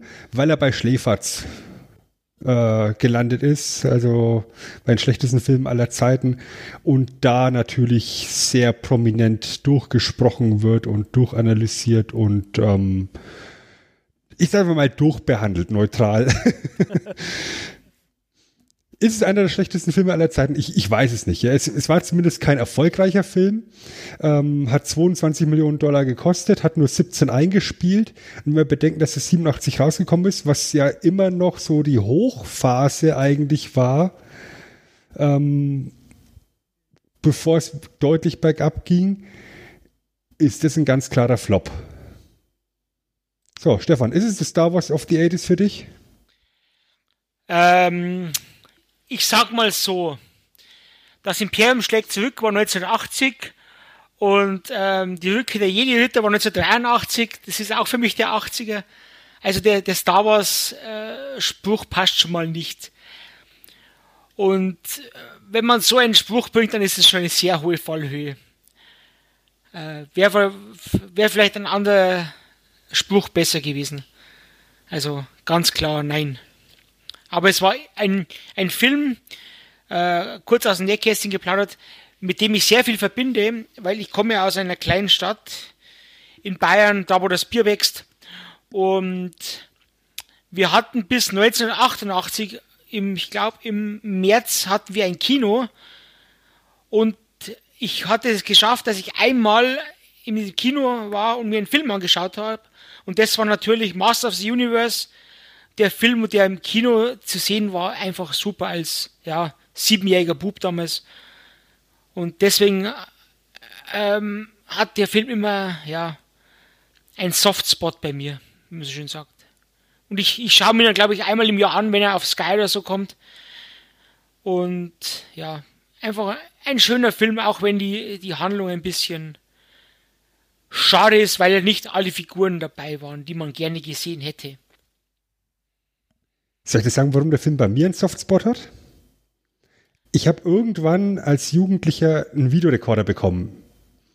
Ja, und habe dann angefangen, Filme im Fernsehen aufzuzeichnen und die dann auch praktisch durchzunummerieren. Und Videokassette Nummer 1, also sozusagen Film Nummer 1, war Masters of the Universe. Da kam einfach der He-Man-Fan in mir durch und ich, boah, da läuft ein He-Man-Film, den muss ich aufnehmen, den muss ich mir immer wieder angucken, der ist bestimmt mega geil. Ja, also ich weiß nicht, ob er mega geil ist, aber unterhaltsam finde ich ihn auch heute noch. in gewissen Bereichen. Und ich werde auch nachher noch ein bisschen was erzählen, was ich auch heute noch sehr gut an dem Film finde. Er hat natürlich Schwächen, die auch der Zeit geschuldet sind, dem Budget geschuldet sind und halt auch der Produktionsfirma ein bisschen geschuldet sind. Da sind wir nämlich bei Canon Inc., also nicht Canon mit einem N wie der Drucker, sondern mit 2 N wie die Kanone. Das ist eine Independent-Filmfirma, die 1967 gegründet worden ist und die ihre ersten Erfolge geschafft hat, indem sie englische Version von schwedischen Softpornos lokalisiert haben. Vielleicht ist da auch schon Dolph Lundgren. Man weiß es nicht. Kolossin-Videos gibt das. Dolph Lundgren hätte ja für Masters auch noch synchronisiert werden sollen, was allerdings aus Zeit- und Budgetgründen nicht mehr ging. Vertraglich hätte er, es ist absurd, er hätte vertraglich das Recht gehabt, 3-mal nachzubessern. Ja, ist so, als ob du einen kaputten Videorekorder im Laden zurückbekommst. Aber letztendlich hat ihm Zeit und Geld gefehlt und deswegen ist He-Man in diesem Film einfach Schwede. Er sieht ja auch ein bisschen so aus, von daher ist es okay. Ja, so ein bisschen wie Pippi Langstrumpf, ich war schon. Für mich war Dolph Lundgren immer Russe. Also. Das ist das Gleiche, ja, Schweden und Russe.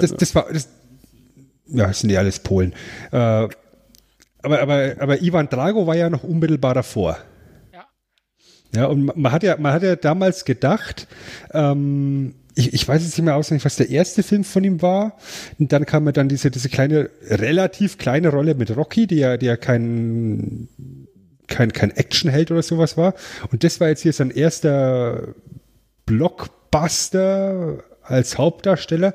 Und die Hoffnung war, dass Dolph Lundgren durch diesen Film zu dem neuen Actionstar wird und dann eben in die oberste Schauspielriege aufsteigt. Nachdem der Film jetzt hier gefloppt ist halt Dolph Lundgren dann eher in die B-Movie-Sparte abgerutscht. Aber da war er dann eben bei Cannon ganz gut aufgehoben, weil Cannon generell eher auf dem, ich sage mal, B-Movie-Markt aktiv war.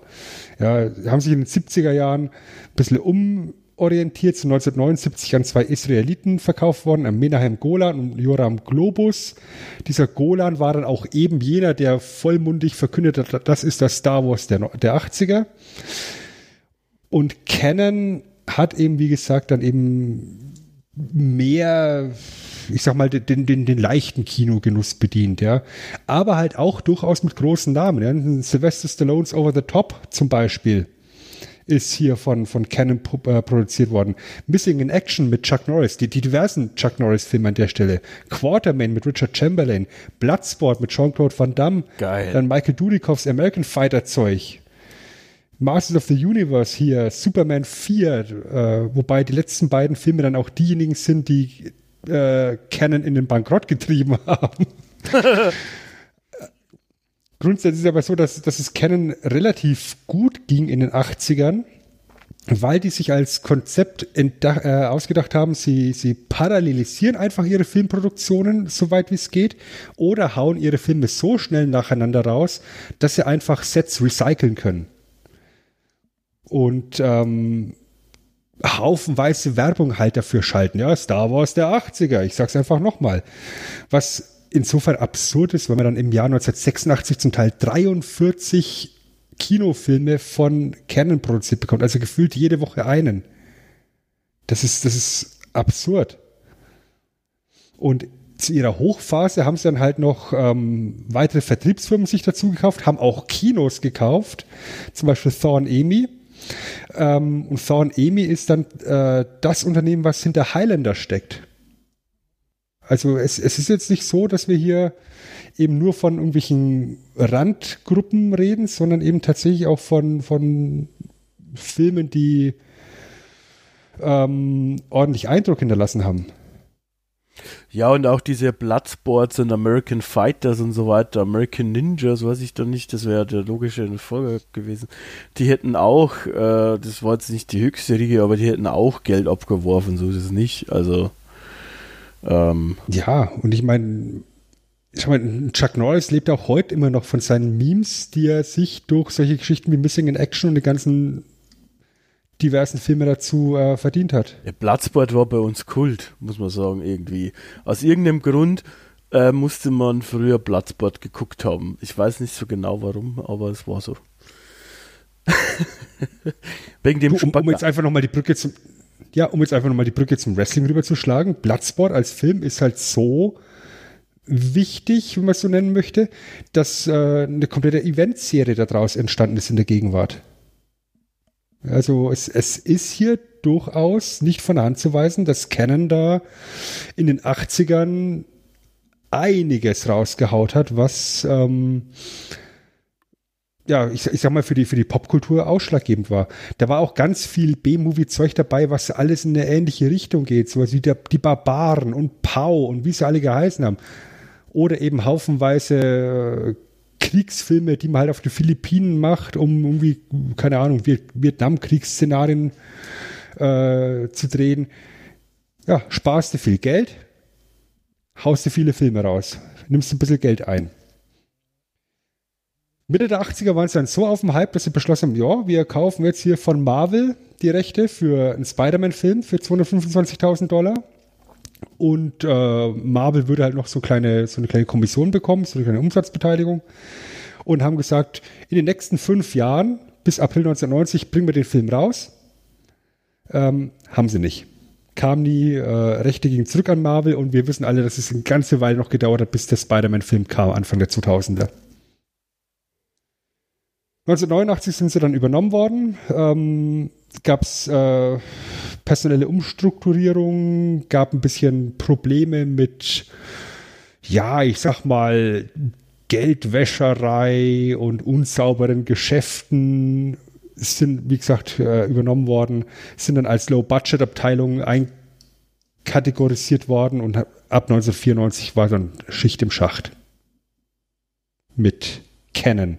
Also praktisch eine riesengroße Marke, die in den 80ern ordentlich produziert hat, ist, ich sag mal, 1,5 Jahrzehnte später eingestampft worden. Ähnlich wie eben das Masters-Franchise, wie wir es gerade eben schon besprochen hatten. So, worum geht's in dem Film? Sven, der Film darf ich ganz kurz reinsgrätschen?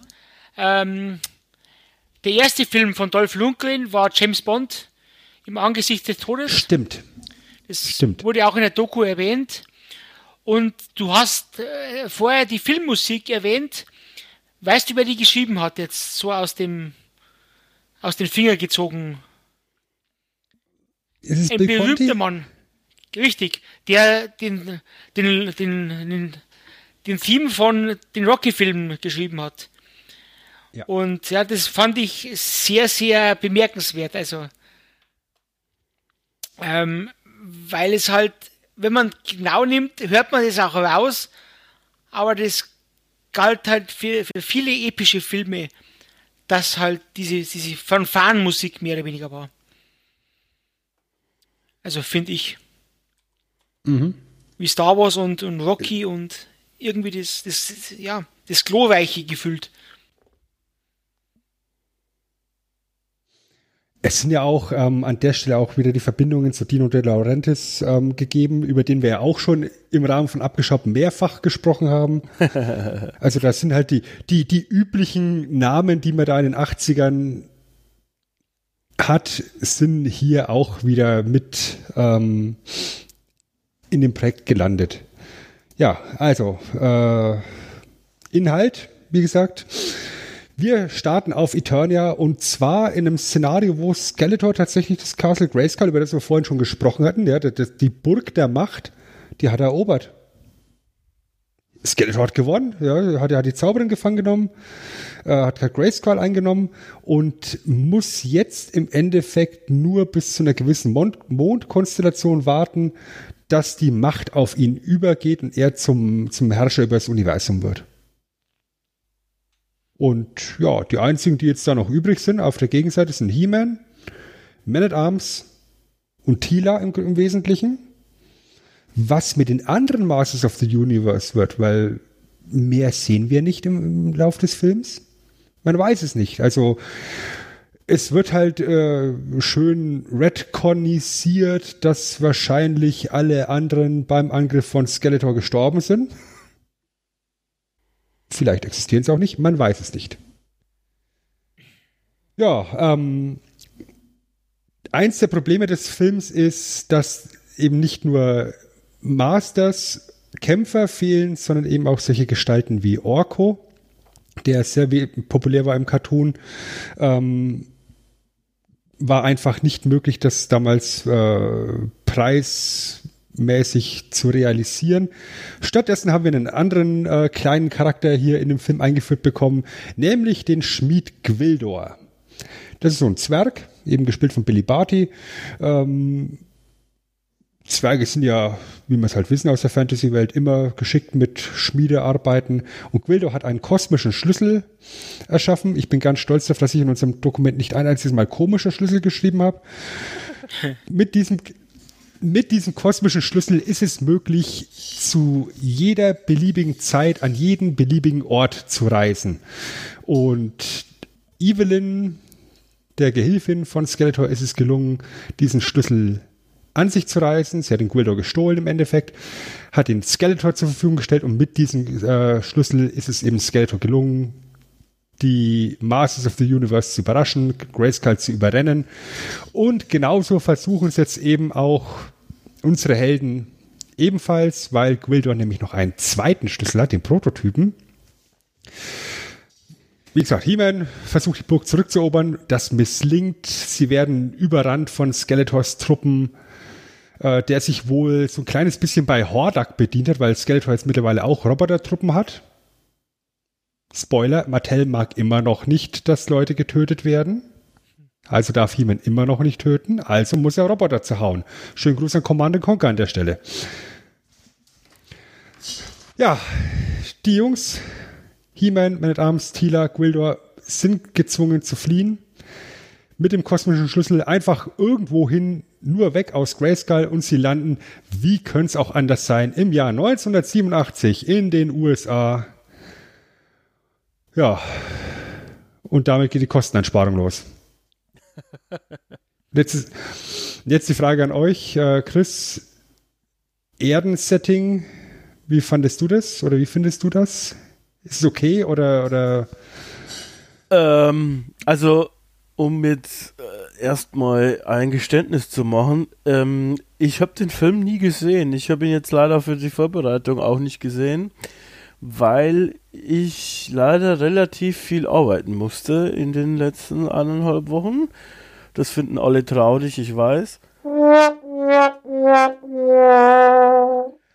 Aber theoretisch finde ich es natürlich scheiße.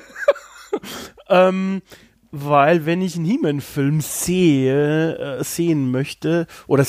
mir anschauen möchte, dann möchte ich ihn eigentlich schon auf Eternia sehen, und ich würde es, wenn dann, umgedreht machen. Ich verstehe so, dass man so Kinder oder Teenager mit dazu nimmt.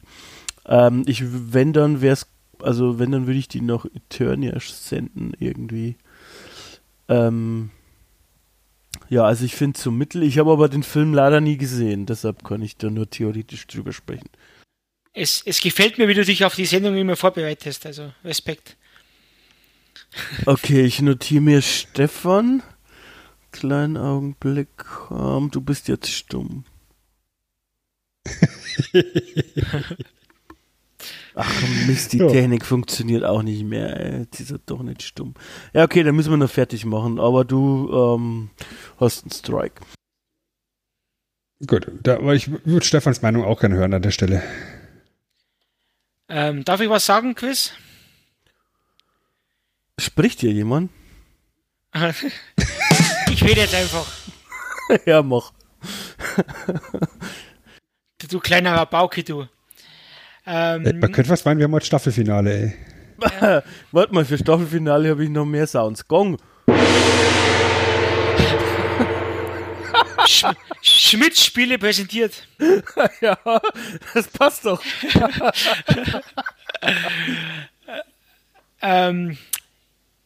Ich begebe mich jetzt in die Zeit von damals. Und da sind halt die magischen Helden, die larger than life, wie man beim Wrestling sagt, Figuren, die in unsere Welt kommen und bei uns einfach als Freaks abgestempelt werden, weil sie irgendwie mit Schwertern kämpfen oder Handfeuerwaffen haben oder einfach ganz, ganz komische Kleidung tragen. Sie sind beim KFC und da wundern sie, dass es so ein Eimer mit Geflügel gibt und so weiter. Also ich fand es schon damals lustig, aber ich bin halt ein Fan des Filmes. Aber wenn du ihn gesehen hättest, dann ja, hätte es dir wahrscheinlich auch besser gefallen. Aber ich glaube, da musst du in der Zeit gewesen sein. Du findest wahrscheinlich auch einen Transformers-Film, also kein Michael Bay Transformers-Film, sondern generell einen Transformers-Film besser, weil du die Toyline mehr verfolgt hast. Als ich zum Beispiel. Also, ich habe Transformers gar nicht verfolgt. Also erstens, man kann mich, glaube ich, in ungefähr mittlerweile 17 Podcasts hören, über Michael Bay ranten hören und wie ich finde, dass das der Verfall des Kinos ist. Genauso wie übrigens Marvel-Filme. Ich hab's gesagt. So. Aber davon wollen wir jetzt nicht noch mehr anfangen. Ich kann es nachvollziehen, dass, also ich meine, wenn man eine Verbindung hat von zu damals, ist es immer anders. Davon leben wir ja auch, dass wir hier die Verbindung, die Nostalgie anzapfen. Und es ist dann immer anders. Aber mich würde interessieren, um die Brücke zurückzuschlagen, Sven, du hast ja diese Frage eigentlich schon suggestiv gestellt. Also du hast die ja schon so gestellt, als ob man sagen könnte, dir wird's auch nicht so gefallen. Oder habe ich das falsch beobachtet? Nee, es ist tatsächlich so, weil der Film bis dato ja eben ein He-Man-Film ist, alles gut. Und ab dann wird's eben zwei Teenager in der Krise featuring He-Man. He-Man. Ja, weil jetzt führen wir eben Kevin und Julie ein Teenager-Pärchen. Julies Eltern sind gestorben und muss alles noch relativ frisch sein. Sind bei einem Flugzeugabsturz umgekommen und das ist nur deswegen passiert, weil sie sich an dem Tag mit ihren Eltern gestritten hat und die Eltern sind alleine geflogen, weil sie lieber Zeit mit ihrem Freund verbringen wollte. Also im Endeffekt gibt sie wahrscheinlich insgeheim Kevin die Schuld für den Tod der Eltern und deswegen möchte sie ihn einzeln verlassen, möchte ans andere Ende der USA ziehen, aber er liebt sie noch und er will einfach Fernbeziehung zur Not und sie blockt. Also es ist sehr, sehr kompliziert, würde man heutzutage sagen. Facebook gefällt das. Ja. Und ja, an der Tag, an dem eben He-Man und seine Freunde landen auf der Erde, ist quasi der letzte Abend, an dem Kevin und Julie zusammen sind. Und sie möchte im Endeffekt ihre Zelte abbrechen. Er hat an dem Abend noch einen Auftritt mit seiner Band und er findet auf dem Weg diesen kosmischen Schlüssel und spielt er damit ein bisschen rum, aktiviert ihn damit unfreiwillig, so dass Skeletor und seine Schergen das Ding lokalisieren können und Skeletor eben ein paar Truppen losschicken kann, ein paar Kopfgeldjäger, die den Schlüssel zurückholen sollen. Und jetzt sind wir da an der Stelle, wo eben sehr smartes Marketing betrieben wird, denn wir haben gefühlt 32 mögliche Figuren, die wir jetzt da nutzen könnten in dem Film. Stattdessen führen wir neue ein, um neues Spielzeug zu verkaufen. Und das ist sehr smart grundsätzlich. Ja, man hat jetzt dann bei diesen Kopfgeldjägern dabei Beastman, eine Adaption, die ich absolut in Ordnung finde. Stefan, wie siehst du es? War ich absolut zufrieden, ja.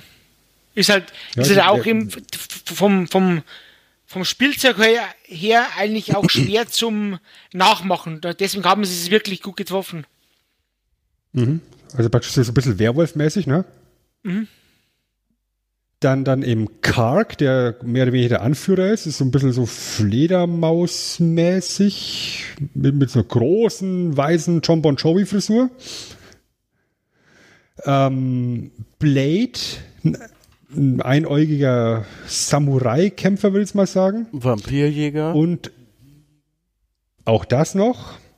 und Sauer. Sohn von Bret Hart. Genau. Das ist so ein bisschen Alien-Echsenwesen mit einer geilen Rüstung.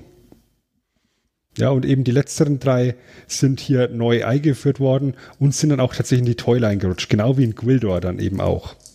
Insofern finde ich das gar nicht so verkehrt, das so zu lösen. Ja, und genau eben diese vier Herrschaften versuchen jetzt natürlich auf dem diplomatischsten Weg, den sie kennen, diesen kosmischen Schlüssel zurückzubekommen, werden von He-Man und seinen Leuten vertrieben, müssen auf Eternia zurück. Und Skeletor als der gütige Herr, der ist, tötet nur einen von denen. noch dazu den mit dem geilsten Look, nämlich Saurod. Sagt, gut, dann müssen wir halt Mami losschicken, Evelyn muss los. Schicken sie wieder auf die Erde, wo eben, genau wie ich es eben gesagt habe, He-Man und seine Gang halt als Freaks angesehen werden. Stefan, ich weiß nicht, wie findest du das Outfit von He-Man in dem Film? Es ist ja nicht die Rüstung, die er in den Cartoons trägt oder auf dem Spielzeug. Ich finde, es schaut eher aus wie Skeletors Rüstung von den Spielzeugen. Ja, es hat mit Skeletor auf alle Fälle mehr zu tun. Aber dieser Muskelbau ist ja mit gesunden Möglichkeiten eigentlich unerreichbar. Außer du heißt der Scott Steiner oder so. Aber ja. Sonst kann man den ja schlecht erreichen und dann stört es mich nicht, wenn er ein bisschen anders verpackt wird, weil es ja mehr oder weniger eine andere Erzählung ist. Und dann stört es mich nicht. Er hat ja auch eine andere Frisur, er hat eine andere Haare und deswegen hat es mich eigentlich nie gestört. Ich fand den eigentlich wirklich cooler. In der angesprochenen Dokumentation wird das auch behandelt und das ist eigentlich auch ganz interessant, da haben die ja auch irgendwie so diesen Set-Designer oder was das da war, der auch diese Zeichnungen gemacht hat und der dann halt irgendwie so erzählt, dass Mattel quasi immer alles abgelehnt hat. Die haben ja bei der Zeichnung, war am Anfang wohl schon bei der Konzeptzeichnung Blut auf dem Schwert, haben die gesagt, das geht überhaupt nicht, kein Blut! War nur eine Konzeptzeichnung drauf. Und die haben ja wohl auch sehr viele verschiedene Kostüme da gezeichnet und auch so goldene Versionen, die mich sehr an Flash Gordon erinnert haben. Ich weiß nicht, ob ihr die präsent habt aus der Dokumentation. Mhm. Die hätte ich persönlich einfach lustig gefunden. Ich hätte gern Dolph Lundgren in diesem goldenen Ding gesehen. Das wäre schon ziemlich nice gewesen.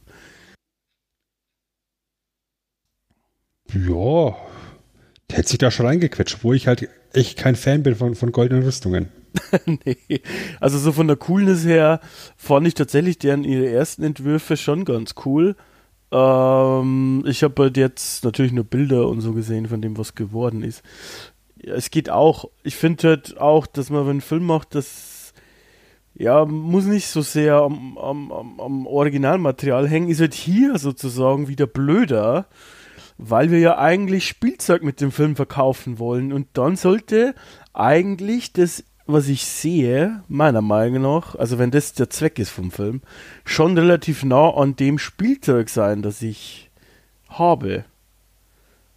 Außer du legst He-Man neu auf, sag ich mal, dass er so aussieht wie der im Film, aber weiß ich nicht. Ja, ich meine, das kommt ja dann später in den Comic-Serien-Reboots dann, dass He-Man nochmal umdesignt wird. Was mich persönlich am meisten gestört hat an dieser ganzen neuen Interpretation, nenne ich es einfach mal, von dem He-Man-Charakter, ist, dass er die ganze Zeit ein schönes Schwert auf dem Rücken mit rumschleppt, aber letztendlich viel mehr rumballert, als dass er sein Schwert benutzt. Aber ich vermute mal, das ist einfach eben auch der Tatsache geschuldet, dass Mattel kein Blut sehen wollte. Ja, weil wenn du Gegner mit dem Schwert tötest, dann wird es halt automatisch blutig. Ja, und so ein Laser kannst du halt in deinem Film definieren, wenn du jemanden mit dem Laser erschießt, dann raucht er vielleicht ein bisschen, aber blutet nicht. Ja, man kann den auch auf Betäubung stellen, ne? Naja. Nicht bei uns. Unser Facer steht immer auf Töten. Stefan, das wird vermutlich die Logik sein dahinter, oder? Dass er mir schießt, als mit dem Schwert rumhaut. Ja, und ich meine, dass du halt Dolph Lundgren nicht die ganze Zeit mit dem Schwert rumfuchteln lassen kannst. Er ist ja kein ausgebildeter Schwertkämpfer. Und ich glaube, es wäre wahrscheinlich wieder zu nah an Conan der Barbar gewesen. Auch mit der Frisur hier. Also wenn er halt den Prinz Eisenherd Schnitt gehabt hätte, dann hätte ich es verstanden. Aber so, ja, sieht er schon mehr aus wie Conan der Barbar mit der Frise. Mhm. Und man halt auch wieder dann diese Verbindung da haben. Ja, also zurück zum Film. Evelyn rückt an. Evelyn gelingt es, dann auch Kevin gefangen zu nehmen, ein bisschen foltern, mit so einem Wahrheitskragen auszustatten. Das ist ja eigentlich auch ein ganz nettes Ding an der Stelle, weil sie eben damit aus ihm rauskitzelt, dass dieser kosmische Schlüssel mittlerweile von der Polizei, vom Polizisten Lubitsch konfisziert worden ist. Und He-Man und seine Leute finden dann eben Kevin, der verprügelt worden ist, der diesen Kragen noch rum hat, und sie befragen ihn dann auch halt erstmal, weißt du, also führen eigentlich die Folter weiter, ne, also ja, da wird erst gefoltert und dann befreit, finde ich konsequent. Bauer gefällt das, würde ich sagen. Ja. Es kommt dann letztendlich dann zu einer Schlacht zwischen den Masters of the Universe und der bösen Fraktion. Evelyn kann durch eine Täuschung an den Schlüssel gelangen. Sie erscheint dann einfach mal so im Outfit und praktisch im Aussehen von der Mutter von Julie. Und Julie ist halt im Endeffekt diejenige, die verkackt, die den kosmischen Schlüssel an Evelyn abgibt, womit Skeletor auf die Erde beschworen werden kann mit seiner ganzen Armee, und damit haben die Helden an der Stelle verloren. Julie wird schwer verwundet. Skeletor schafft es auch, den Schlüssel zu löschen, und sagt, wenn He-Man sich jetzt freiwillig ergibt und sein Sklave wird, dann würden die anderen alle am Leben bleiben dürfen, aber halt hier auf der Erde. Und darauf lässt sich He-Man ein, geht mit auf Eternia zurück, wird auf Eternia gefoltert, ausgepeitscht, weigert sich natürlich vor Skeletor zu knien, weil er ist He-Man, verdammte Axt. Währenddessen an ihm auf der Erde die Helden feststellen, ja, also Julie ist so schwer verwundet, nur die Zauberin von Grayskull kann sie noch retten. Und rein zufällig ist jetzt halt Kevin Musiker und zusammen mit Gwildor und den zufällig am Start seienden MacGuffins, die Man-At-Arms immer im Kittel dabei hat, und Teela hat noch was dabei und hier noch ein Taschenmesser und da noch ein Gummiband, gelingt es ihnen halt, diesen kosmischen Schlüssel neu zu bespielen. Und sie können zurück nach Eternia reisen. Stefan, du hast gerade schon geatmet, möchtest du reingrätschen? Ja, und sie hat noch ein halbes Auto dabei. Darf man auch nicht vergessen. Genau, bei der Reise zurück. Ja? Ja, das ist halt wieder das wir auch bei der Zeichentrickserie hatten. Kurz bevor die Zeit zu Ende ist, schaffen sie es dann irgendwie zurück. Aber das war auch irgendwie, ja, auch logisch gemacht, und im Endeffekt hatte es auch Sinn, dass er Musiker war. Und der hielt es ja am Anfang für einen Synthesizer. Den kosmischen Schlüssel. Deswegen hat er ihn so gespielt. Ja. Ja, sie kommen zurück nach Eternia ins Castle Grayskull rein, haben einen halben pinken Cadillac dabei, haben den Polizisten Lubitsch mit seiner Knarre dabei, der erstmal, das ist auch schön, dass er der erstmal mit die Pumpgun betätigt und es fliegt nichts raus. Ja, der Mann mit der großen Wumme, ja. Typische Amerikaner, erst schießen, dann Skeletor fragen. Ja, Endschlacht ist angesagt. He-Man kann sie befreien, kommt an sein Schwert, und wir haben den Standoff zwischen He-Man und Skeletor.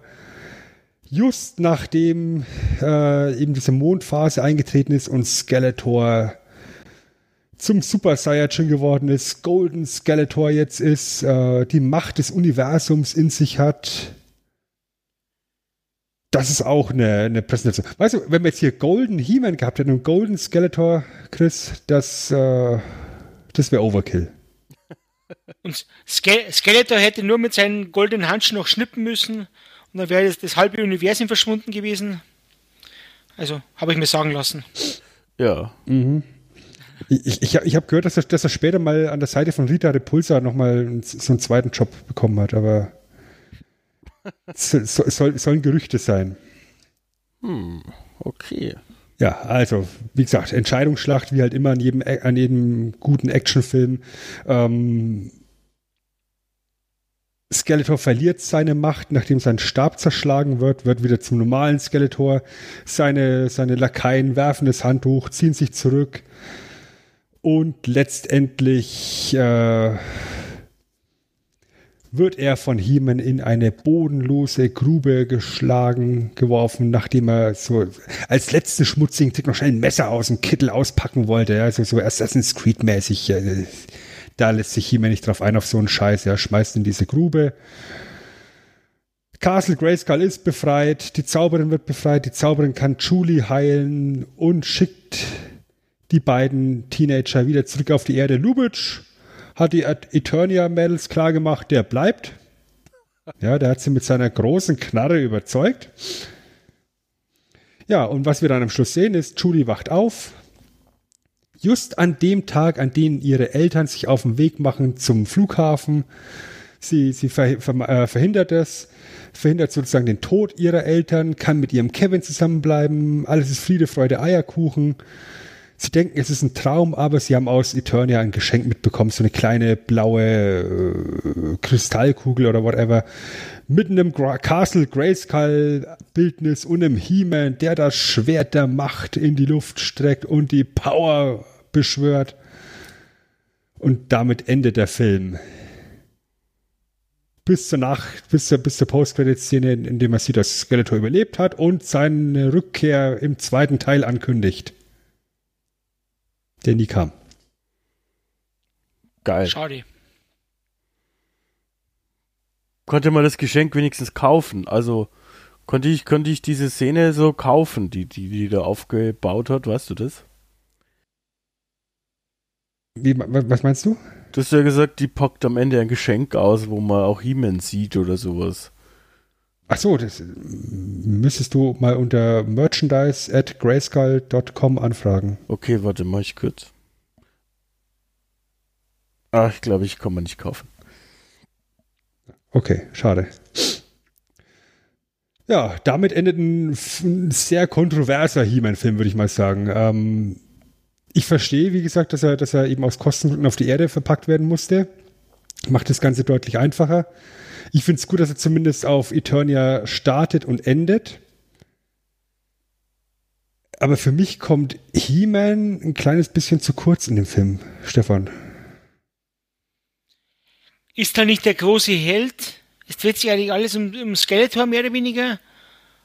Und He-Man kann ihn eigentlich, ja, ist bis auf die letzten 3 Minuten gefühlt immer unterlegen und immer einen Schritt später dran, wie man so schön sagt. Und ja, sie können halt verbunden. Ich meine, es ist auch logisch, weil ich sage jetzt mal so, Dolph Lundgren halt dem Frank Langella schauspielmäßig deutlich unterlegen ist. Und deswegen ist es halt auch wichtig, dass du. Ich meine, was willst du denn, wenn He-Man von Anfang an überlegen wäre, ja, dann ist ja überhaupt kein Sense of Urgency in dem Film drin. Ja, insofern müssen die Eternia ja in der Minderzahl sein. Und ich verstehe auch irgendwo dieses Fish-out-of-Water-Konzept, ja, dass sie eben aus ihrer gewohnten Umgebung rausgerissen werden und dann eben auf der Erde ankommen, wo diese Barbaren essen Rippchen. Ja, also die Szene, das war mal ein Tier, Stefan. Das war mal ein Tier. Kein Pokémon. Immer diese Vegetarier. Ja, schlimm, also ganz schlimm. Also, und jetzt sollte auch klar sein, warum ich Teela auch in dieser Inkarnation nicht cool finde. Ja, was ich an dem Film aber wirklich sehr gut finde, ist eben so ziemlich alles, was auf Eternia stattfindet, weil ich das Set auf Eternia wirklich gut und angemessen umgesetzt finde. Ich finde auch die Figuren, die dort eingeführt werden, um wie sie dargestellt werden, das finde ich sehr ansprechend. Ich finde die Rüstung von Man-At-Arms für einen realistischen Anführungszeichen He-Man-Film absolut in Ordnung. Ich finde die He-Man-Rüstung absolut in Ordnung. Ich finde das Monster-Design der Kopfgeldjäger saustark. Also für 1987 sind die 4 Kopfgeldjäger wirklich unglaublich gut maskenbildnerisch gebaut. Ja, nicht unbedingt angenehm zu Schauspielern. Ja, also der Schauspieler, der den Sorod gespielt hat, oder eben auch die Schauspielerin, die Evelyn gespielt hat, die konnten wegen ihrer Kostüme nie sitzen, weil sie einfach zu schwer und zu behäbig waren. Und der Typ, der Beastman gespielt hat, hatte so künstliche Zähne im Mund, weshalb er den Mund nie zumachen kann. Deswegen war der immer am Rumsabbern. Und eben die Sorod ist ja so ein Echsencharakter, bei dem sich beim Atmen immer so ein Luftsack am Hals aufbläst, den der Schauspieler die ganze Zeit im Endeffekt aufpusten musste. Es ist nicht angenehm zu schauspielen. Aber diese Monster-Designs, die finde ich durchaus ansprechend. Auch jetzt, wenn ich jetzt mit 2021er Augen drauf gucke und mir so klassische Monster-Designs anschaue, das geht schon. Finde ich. Ja.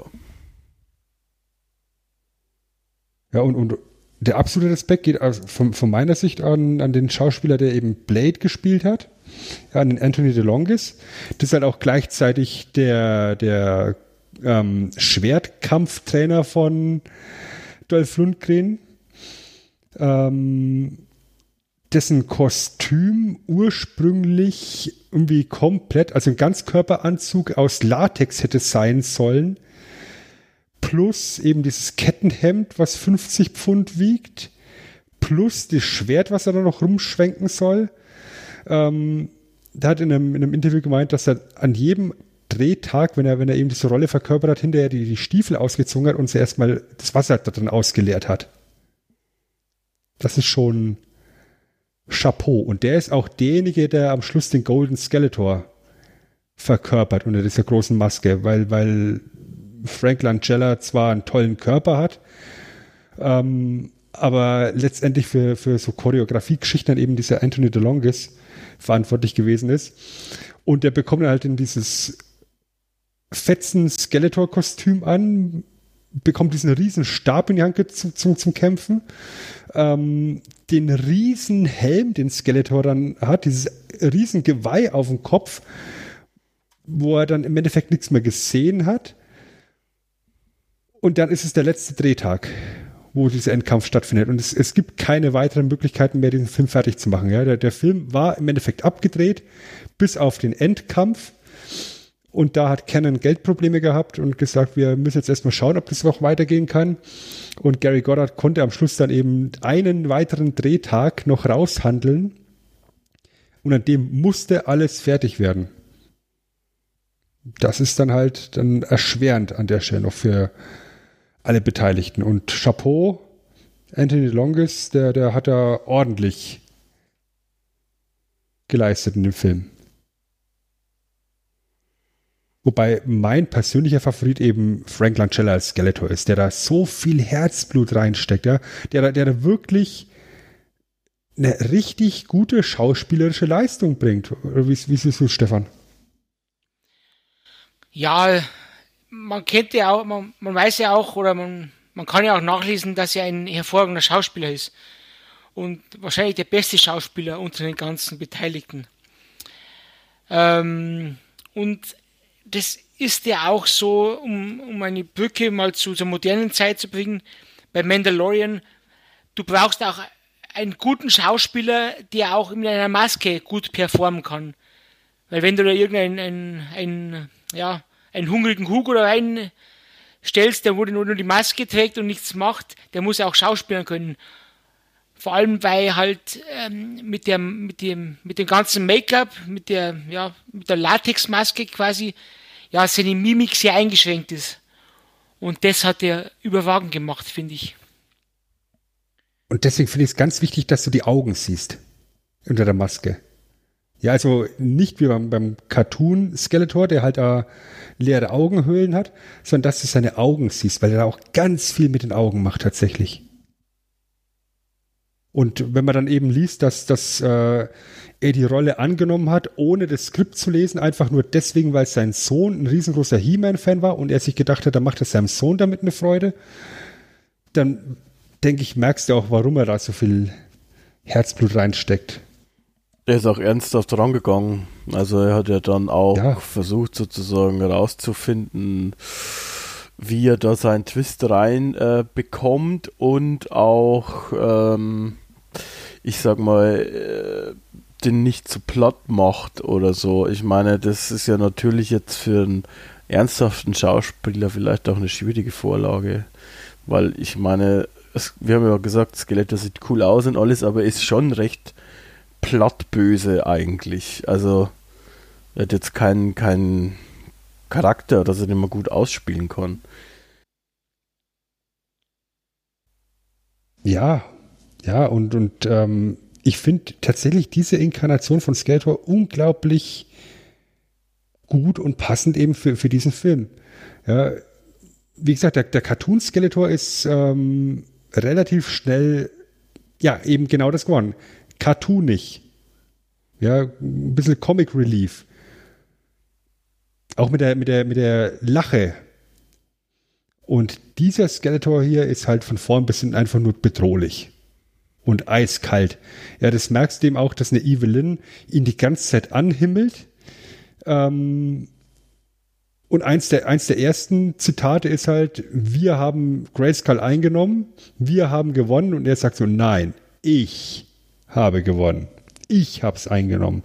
Ja, alle anderen haben ihm geholfen, aber er beansprucht das alles für sich alleine. Er ist ein echt starker Bösewicht.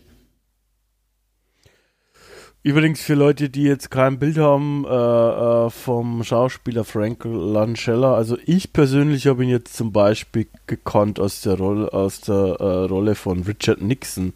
2008 kam so ein Film raus, der hieß Frost Nixon, der diese Interviewsituation thematisiert hat und da hat er Richard Nixon gespielt. Es gibt aber auch, also es gibt 403 Filme, bei denen der dabei war, also kann man gut googeln. Ist ein guter Schauspieler, kann man schon sagen. Zuletzt, glaube ich, auch in den Trial of the Chicago 7 zu sehen, diesen Netflix-Film. Und ja, ist ein guter Mann, glaube ich. Ja, und ich finde es als Funfact einfach ganz nett, als ich erfahren habe, dass der erste Schauspieler, der gecastet worden ist für den Film, eben Dolph Lundgren war als He-Man.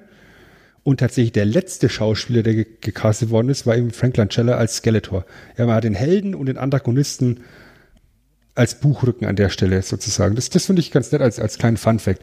Aber ich finde es auch gut, dass man sich tatsächlich auch so viel Zeit gelassen hat, um den passenden Skeletor zu finden. Weil man hätte jetzt auch im Endeffekt jeden beliebigen Bodybuilder da unter eine Maske setzen können. Aber man hat sich dann letztendlich für den Schauspielerweg entschieden und hat damit ja den, alle drei Buchstaben groß geschrieben, sehenswerten Teil des Films geschaffen. Ja. Ja, aber dann war im Endeffekt der große He-Man-Hype auch schon am Abklingen. Nach dem Film. Ja, Ende der 80er. Ja, da ging es dann recht schnell, haben wir vorher schon thematisiert, die Kinder sind größer geworden, man hatte sehr viel Produkt im Markt, also sehr viel Produkte, sehr, sehr viele Figuren. Der Film war kein Erfolg, also kein finanzieller Erfolg, hat auch die Verkäufe nicht so angekurbelt. Und dann ging es eigentlich recht schnell, so innerhalb von einem Jahr oder 1,5 war dann He-Man als ja, popkulturelles Phänomen vorbei. Im Prinzip. Und dann hat man versucht, das Ganze nochmal neu zu beleben, indem man eben die New Adventures of He-Man auf einmal gebracht hat. Wo ich mir denke, das ist ein kleines bisschen noch nah dran am Ende von He-Man. Stefan, weil das war jetzt eine ganz neue Interpretation von He-Man. Ja, es gab ja auch in Deutschland, die habe ich zum Beispiel mal gelesen, ich glaube einmal in der Woche gab es so Masters Comic-Hefte und auf einmal wird He-Man kämpft mit Skeletor und sie sind in einem Raumschiff und kommen auf einen anderen Planeten. Und da geht es noch weiter und es sind praktisch von den Originalfiguren nur noch He-Man und Skeletor dabei. Und bei den New Adventures of He-Man, das Ende der 80er, Anfang der 90er, in 65 Folgen nochmal aufgelegt wurde. Und da kämpfen sie halt auf einem anderen Planeten. Und in dieser Serie ist es aber 1000 Jahre nach Tal der Macht ungefähr. Und man hat halt versucht, den Helden und den Antagonisten zu lassen und komplett neue Charaktere einzuführen, um wieder den Verkauf anzukurbeln. Aber das Kind war schon so weit in die Brunnen gefallen, dass sie es nicht mehr, mehr oder weniger reaktivieren konnten oder reanimieren. Und ja, aber jetzt mal ganz ehrlich, dieser neue He-Man, das sah ja auch aus wie Arsch und Friedrich. Ja, sieht seltsam aus, ja, finde ich auch. Das sieht wahrscheinlich menschlicher denn je aus, von den Proportionen, aber ich habe mir nur das in der Vorausschau auf diese Sendung, habe ich mir das kurz angeschaut und habe ungefähr nach 5 Minuten ausgeschaltet, weil das ist nicht mehr mein He-Man. Das ungefähr zu vergleichen, der Hulk Hogan, der 80er mit Hulk Hogan von 94, also sehr schmal. Und nicht mehr so, wie man es kannte. Und es war dann irgendwie auch nichts mehr Besonderes. Skeletor sah auch nicht cool aus, finde ich. Also nicht so vergleichbar mit dem ersten Skeletor. Und es ist schon... Überhaupt nicht. Es wirkt wie so ein, was es auch war wahrscheinlich, wie so ein gezwungener Versuch, dass wir es nochmal retten, sozusagen. Und das merkst du halt irgendwie an jeder Stelle, auch die Schwerter, ich meine, es hat so ein Space-Touch irgendwie, aber dafür schon mal eigentlich eine relativ ordentliche Anzahl an Folgen produziert, tatsächlich, also 65, 3 Jahre ist jetzt nicht so wenig eigentlich.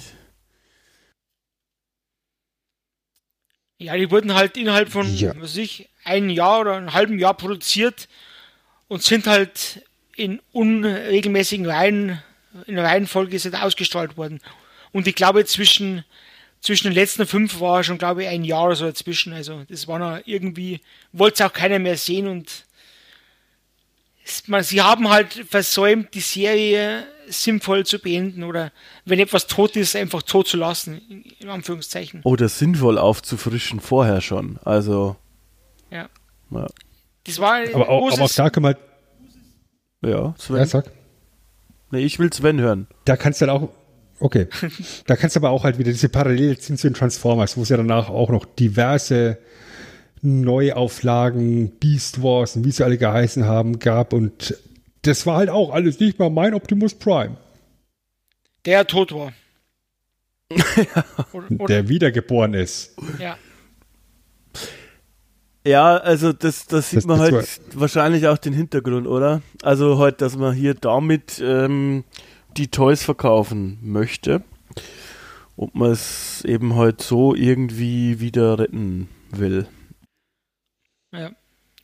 Um die Sache jetzt noch ein bisschen rund zu machen, Sven, wenn du nichts mehr hast, dann würde ich noch 2 Serien kurz erwähnen.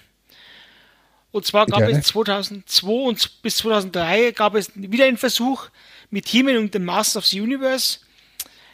Da gab es aber 39 Folgen, die ungefähr 30 Minuten gedauert haben. Hat man versucht, das wieder zu beleben. Ich habe mir die angeschaut. Die kann man als jemand, der in den 80ern mit Tal der Macht und den ganz normalen Figuren groß geworden ist, kann man durchaus anschauen.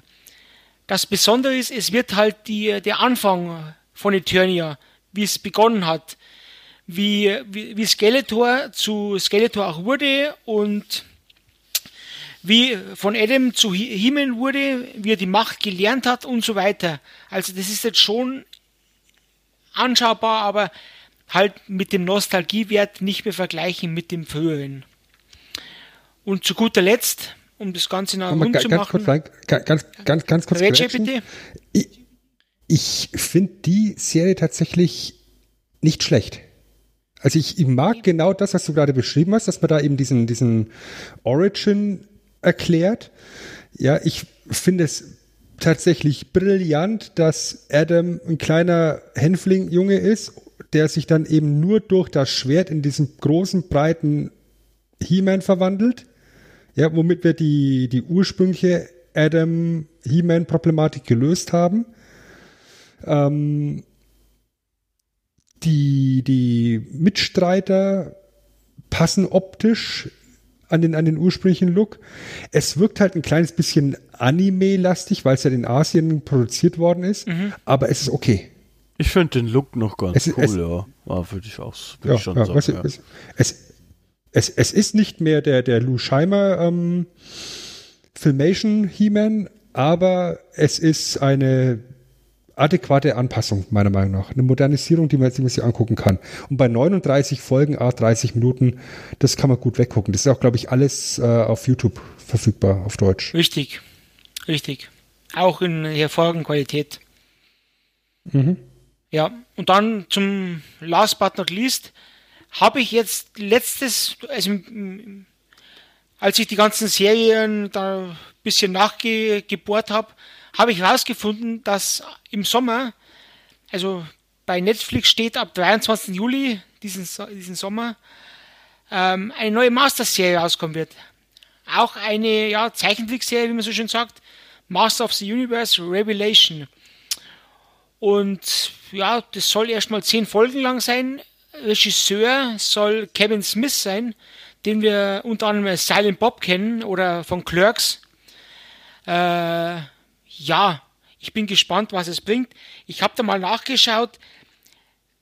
Die Synchronsprecher in den USA sind sehr, sehr nice, wie man so schön sagt in Neudeutsch. Mark Hamill, der Luke Skywalker, spricht den Skeletor. Oh, super. Guter Joker auch. Und, ja, großartiger Joker. Und sowas freue ich mich. Lena Headey, die wir aus Game of Thrones kennen, als Cersei Lannister, die spricht die Evelyn. Alicia Silverstone, eine junge Dame, mit der ich auch groß geworden bin, die ist die Königin Marlena, also die Mutter von Prince Adam. Dann Sarah Michelle Gellar, die wir aus Ich weiß noch, was du letzten Sommer getan hast, kennen. Buffy, genau. Die Dämonen-Slayerin, die wird als Teela fungieren. Und ganz besonders fand ich sehr, sehr schön Alan Oppenheimer. Mittlerweile 90 Jahre, spricht den Mossman. Der Original-Skeletor. Richtig, im Teil der Macht der Original-Skeletor. Und dass man hier noch den Bogen schlägt, wie auch hier in dieser Folge, finde ich als Abschluss das Ding gut und ich werde es mir auf alle Fälle geben. Ja, die Hoffnung ist halt bei der Serie, was Mut macht, ist auch, Netflix hat Geld normalerweise. Also es gibt da Animationssachen, die da eigentlich ganz gut aussehen, also jede Menge. Und Kevin Smith ist halt einfach ein Nostalgietyp aus den 80ern, der bekannt ist für solche Sachen. Und der ist, ohne mich damit beschäftigt zu haben, ist der bestimmt He-Man-Fan. Das kann man wahrscheinlich wetten drauf. Und das ist halt dann schon spannend, oder? Also zu sehen, was dann da rauskommt. Also die Vorzeichen sind jetzt eigentlich, finde ich, nicht so schlecht. Tatsächlich. Ja, und wir hatten ja neulich bei Abgetaucht, wir haben uns schon drüber unterhalten, diese Netflix, gerade die Cartoon-Serien von Netflix, die eigenproduzierten, die sind in den meisten Fällen tatsächlich sehr gut wegzugucken. Also wenn das in eine Richtung geht, wie es eben Castlevania tut oder auch die aktuelle Transformers-Serie, dann kann man da durchaus mitarbeiten. Ich bin mir zwar nicht sicher, ob man es so komplett übertragen kann, aber Kevin Smith ist auch Comicbuchautor. Also er hat vielleicht so ein Gefühl auch für gezeichnete Bilder. Also nicht nur Regisseur von Filmen, sondern auch Comicbuchautor. Von daher bin ich mal gespannt. Ist halt Nerd. Ja, das auf jeden Fall. Nerd hört. So Leute, wenn ihr so nichts mehr hinzuzufügen habt, würde ich ganz gerne in unser Fazit springen. Ich hätte noch was, wenn ich noch kurz reingrätschen darf. Okay. Dann nicht. Doch. Ganz kurz eine letzte Frage von mir. Wir haben jetzt die Toyline mit den... Ihr habt also die Hörspiele schon vorher gehabt, die Toyline, dann hatten wir die ganzen Serien und den Film. Und jetzt möchte ich von euch wissen, bei der Macht von Grayskull, ich habe die Zauberkraft, ich habe die Kraft oder ich habe die Macht. Entscheidet euch bitte für eins. Weil es ist immer unterschiedlich. Ich bin für Zauberkraft. Also im Deutschen wäre ich tatsächlich für ich habe die Zauberkraft, weil es runder klingt. Finde ich. Naja, ich habe die Macht aufgewachsen tatsächlich damit. Also, was heißt aufgewachsen? Ja, schon. Das verbinde ich mit He-Man. Wenn man drüber überlegt, ich habe die Macht, das assoziiere ich halt nicht eigentlich mit so einer Verwandlung, sondern eher ich bin Politiker. Die Macht verbinde ich mit Star Wars. Ja, ist natürlich so richtig besetzt auch, ja. Ja. Also ich bin auch mit Zauberkraft und du hast verloren und jetzt können wir gern zum Fazit kommen. Demokratie, ole! Und die Moral von der Geschichte? Manchmal weint man und manchmal nicht. Nee. Ich weiß nicht, generell He-Man... Wie ist unsere Haltung? Also, ich habe hier auch mal so ein paar Fragen aufgeschrieben in unser gemeinsames Dokument. Also, ich glaube tatsächlich, wie viele Sachen aus den 80ern ist, wenn man jetzt aufwächst, die original anzuschauen und so, ist wahrscheinlich, weiß ich nicht, ob das Kinder unterhält. Wird wahrscheinlich jetzt so keine Probleme machen, insofern, als wie, keine Ahnung, ich glaube, da ist jetzt nichts Sexistisches oder so drin, bin ich mir jetzt zwar nicht so ganz sicher, könnte sein, aber grundsätzlich wird sie wahrscheinlich nicht verderben.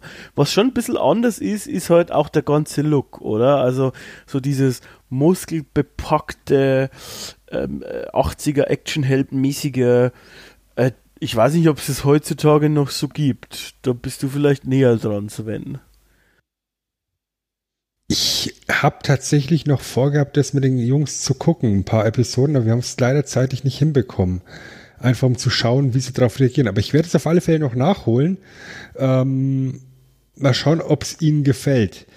Ich denke, es ist... einfach von der Optik her, also gerade wenn wir über Tal der Macht reden, nicht mehr zeitgemäß. Ja, da sind wir jetzt halt eben aus genau der Generation rausgekommen. Ja, wir gucken da nostalgisch zurück und sind da ein bisschen verklärt. Ich würde aber behaupten, dass eben gerade der 2002er Reboot, über den wir jetzt gerade noch geredet haben, dass der auch heute noch ganz gut funktionieren könnte bei den Kids. Was mir jetzt halt gerade bei jungen Publikum auch heute noch natürlich gut bringen kann, ist diese Moral der Geschichte am Ende halt, ne? Also so wie wir die auch immer hier bringen, ne? Genau, dass wir sind, also He-Man hat es ja praktisch bei uns abgekupfert, genau wie den Körperbau. Ja. Also bei allen von uns hier. Und er hat den Durchschnitt genommen. Er hat den Durchschnitt genommen. Ja, also den Körper von mir, die Füße von Chris. Ja. Ja, und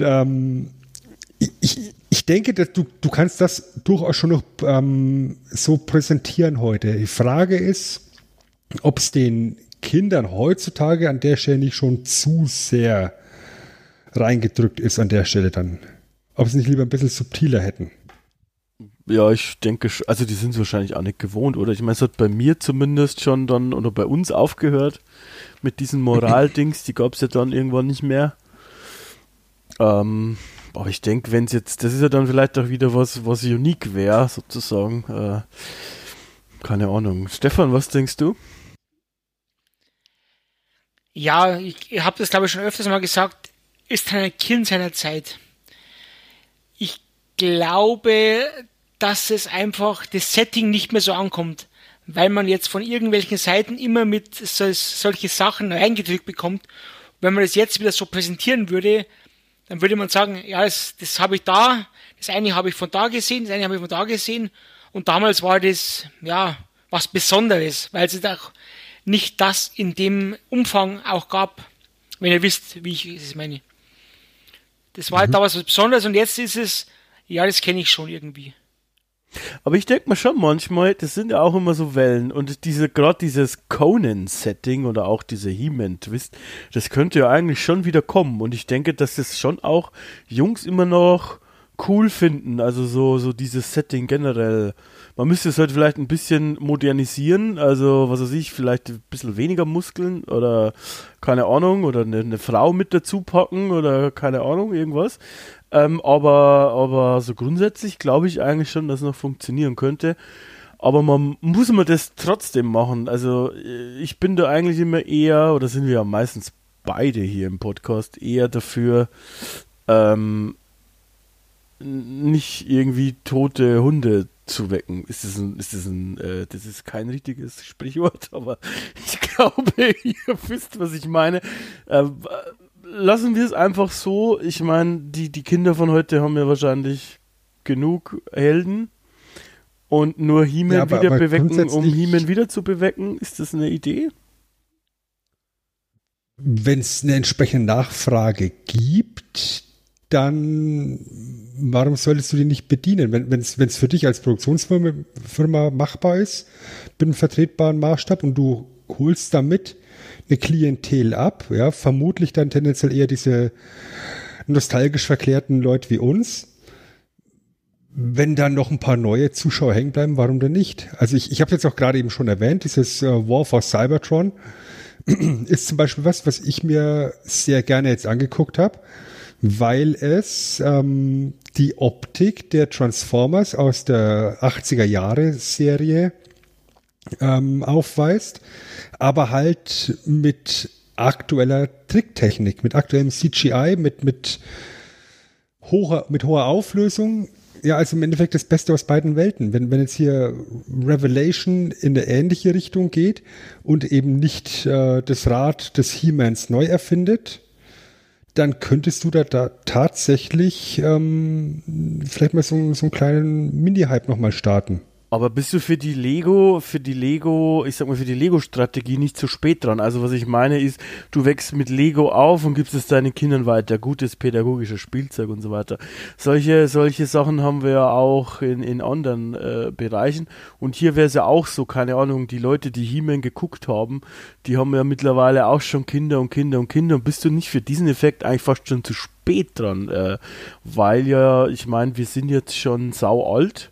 Und Leute, die Kinder haben, sind die Kinder vielleicht schon wieder jetzt zu groß dafür. Weißt du, was ich meine, dass du... Weiß ich nicht. Ja. Ich müsste jetzt mal nebenbei cheaten, was die Alterseinstufung ist von War for Cybertron. Aber ich würde durchaus sagen, dass du eben sowas dann mit aktueller Tricktechnik eben auch mit 10, 12 Jahren auch noch gucken kannst. Ja, okay, ja, stimmt schon. Ja, also wir haben das halt in einem deutlich jüngeren Alter gesehen, oder Stefan? Also ich habe ja dir davor schon gesagt, ich habe die Teile Macht-Serie eigentlich nie gesehen, weil wir erst auf dem Land, ja, wir hatten da nichts. Und da habe ich erst 13 Dinge schon gesehen, aber die reinen Masters, da sind wir halt mit groß geworden. Ich kenne es jetzt ungefähr, seit ich 6 oder 7 Jahre bin. Und da war ich natürlich fasziniert. Und wir sind nicht groß geworden, da hat es immer einen anderen Platz in unseren Herzen. Ja. Ich habe jetzt mal nachgeschaut, War for Cybertron hat eine Einstufung ab 6. Ich würde jetzt einfach mal behaupten, ja, wenn du jetzt einen aktuellen 10-Jährigen oder sowas Tal der Macht vorsetzt, der würde das sagen, was ist denn das für ein Käse? Das schaut ja aus wie keine Ahnung, als ob es ein Erstklässler gemalt hätte. Ja, es sorgt. Ja, wenn du jetzt das Ganze eben mit vernünftiger Tricktechnik, mit vernünftiger CGI umsetzt, dann denke ich, kann das, obwohl es eine Einstufung ab 6 hat, auch einen 10- oder 12-Jährigen eventuell noch ansprechen. Und damit wäre eventuell tatsächlich so ein kleines Türchen offen, dass Revelation jetzt hier, ich sag mal, zumindest eine kurzfristige Wiedergeburt von dem Franchise schaffen könnte. Ich meine, es war ja auch über die vergangenen Jahre immer wieder die Rede von einem neuen He-Man-Kinofilm, der sich ja nie ergeben hat. Vielleicht ist das jetzt die Tür, die man braucht. Sollte am 5. März 2021 eigentlich ein neuer Film rauskommen, hieß es vor 3 Jahren. Also ich habe ihn jetzt vor 4 Wochen nicht im Kino gesehen. Aber wahrscheinlich, weil die Kinos zu haben. Ja gut, du hast sehr viel anderes im Kino gesehen, genau. Was vielleicht den He-Man oder Masters of the Universe Franchise zugutekommen könnte, durch das, dass ich ja in Star Wars ein bisschen drin bin, bei Star Wars hast du immer das Problem, wenn du irgendwas Neues präsentierst, das sind die Alten und sagen, das ist nicht die Original-Trilogie, das ist nicht mehr mein Star Wars. Und da gibt es viele Nörgler in dem Sinn oder Kritiker. Und das hast du hier nicht, weil es gefühlt seit Jahren tot ist. Und die Alten einfach aus dem Sachen rausgewachsen sind. Also könnte man es, glaube ich, schon modernisieren. Man kann aber auch nicht zu viel erwarten. Aber es ist, von diesem Hintergrund her ist es sehr,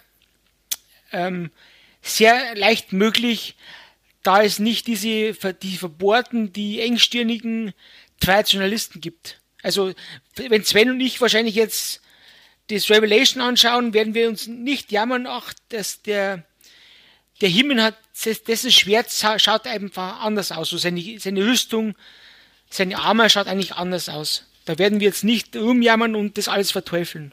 Glaube ich mal. Ja, man freut sich einfach, ihn wieder mal zu sehen. Also ich werde es mir auf alle Fälle mal angucken, einfach um zu sehen, wie man das jetzt überträgt ins Jahr 2021. Ja, wir haben es ja gesagt, es sind fast 20 Jahre her seit der letzten Adaption. Das ist eine ganze Generation. Und vielleicht hat dieses Franchise auch tatsächlich diese lange Pause gebraucht, dass man jetzt einmal mit frischen Augen rangehen kann, dass vielleicht eine neue Generation an Fans da entstehen kann. Und auch und ich meine, also Entschuldige, nee, sag. Und ich meine, dass das Franchise ja durchaus ja nicht uninteressant ist, siehst du ja auch an den Unmengen an Spielzeugen, die tatsächlich doch noch eben aktuell produziert werden. Vor allem in der Classic-Serie oder für diejenigen, die es ein bisschen, ich sage jetzt einfach mal, zugänglicher möchten, als Funko Pops. Ich hab da die Tage mal ein bisschen geguckt, was es da so gibt als Funko Pops in dem Master of the Universe-Universum. Und da sind schon ein paar nette Figuren dabei, auch ein paar sehr seltene. Also da gibt es einen Hordak für 400 €. Der sieht gar nicht mal so kacke aus. Ich bin gerade schon überlegen, ob ich mir noch einen Skeletor hole. Ja, ich mag keine Funko Pops, aber viel Spaß dabei. Grundsätzlich ist es aber, glaube ich, auch in Anführungsstrichen tot genug, dass man damit was Neues machen kann. Also, dass Kevin Smith auch Sachen machen kann, die dem Ganzen vielleicht gut tun oder auch nicht. Aber ich glaube, es ist dann schon auch immer wichtig, dass bei so einem Reboot ein eigener Twist drin ist. Das haben wir immer wieder mal auch bei den Turtles oder sowas, die auch nochmal einen guten Run hatten, so Anfang, Mitte 2000, bis dann Michael Bay kam, da haben wir ihn wieder. Die auch einen eigenen Twist nochmal hatten, im Gegensatz zu der 90s-Serie, und dementsprechend ist es schon wichtig, wenn man nochmal das beleben will, dass man auch noch mal was Eigenes reinbringt. Und wie Stefan schon sagte, da hat man, glaube ich, dann auch genug Abstand mittlerweile, dass das auch möglich ist, würde ich sagen. So, wenn ihr nichts dagegen habt, würde ich tatsächlich auch was anderes möglich machen. Nämlich so ein bisschen in die Verabschiedung überleiten.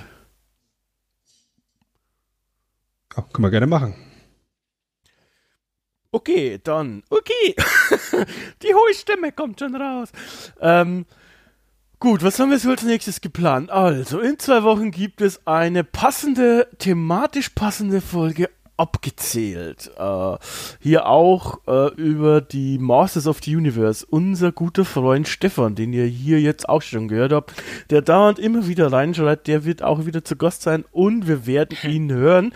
Wir werden tolle Dinge sagen. Wir sind uns ganz sicher, dass wir auch eine tolle Sendung abliefern werden. Grundsätzlich möchte ich an der Stelle nochmal hinweisen, dass wir uns mittlerweile auch ein bisschen so unser kleines Universum geschaffen haben. Ja? Wir haben es so ein bisschen Appverse getauft, weil alle unsere Podcasts mit Ab beginnen aus irgendeinem Grund.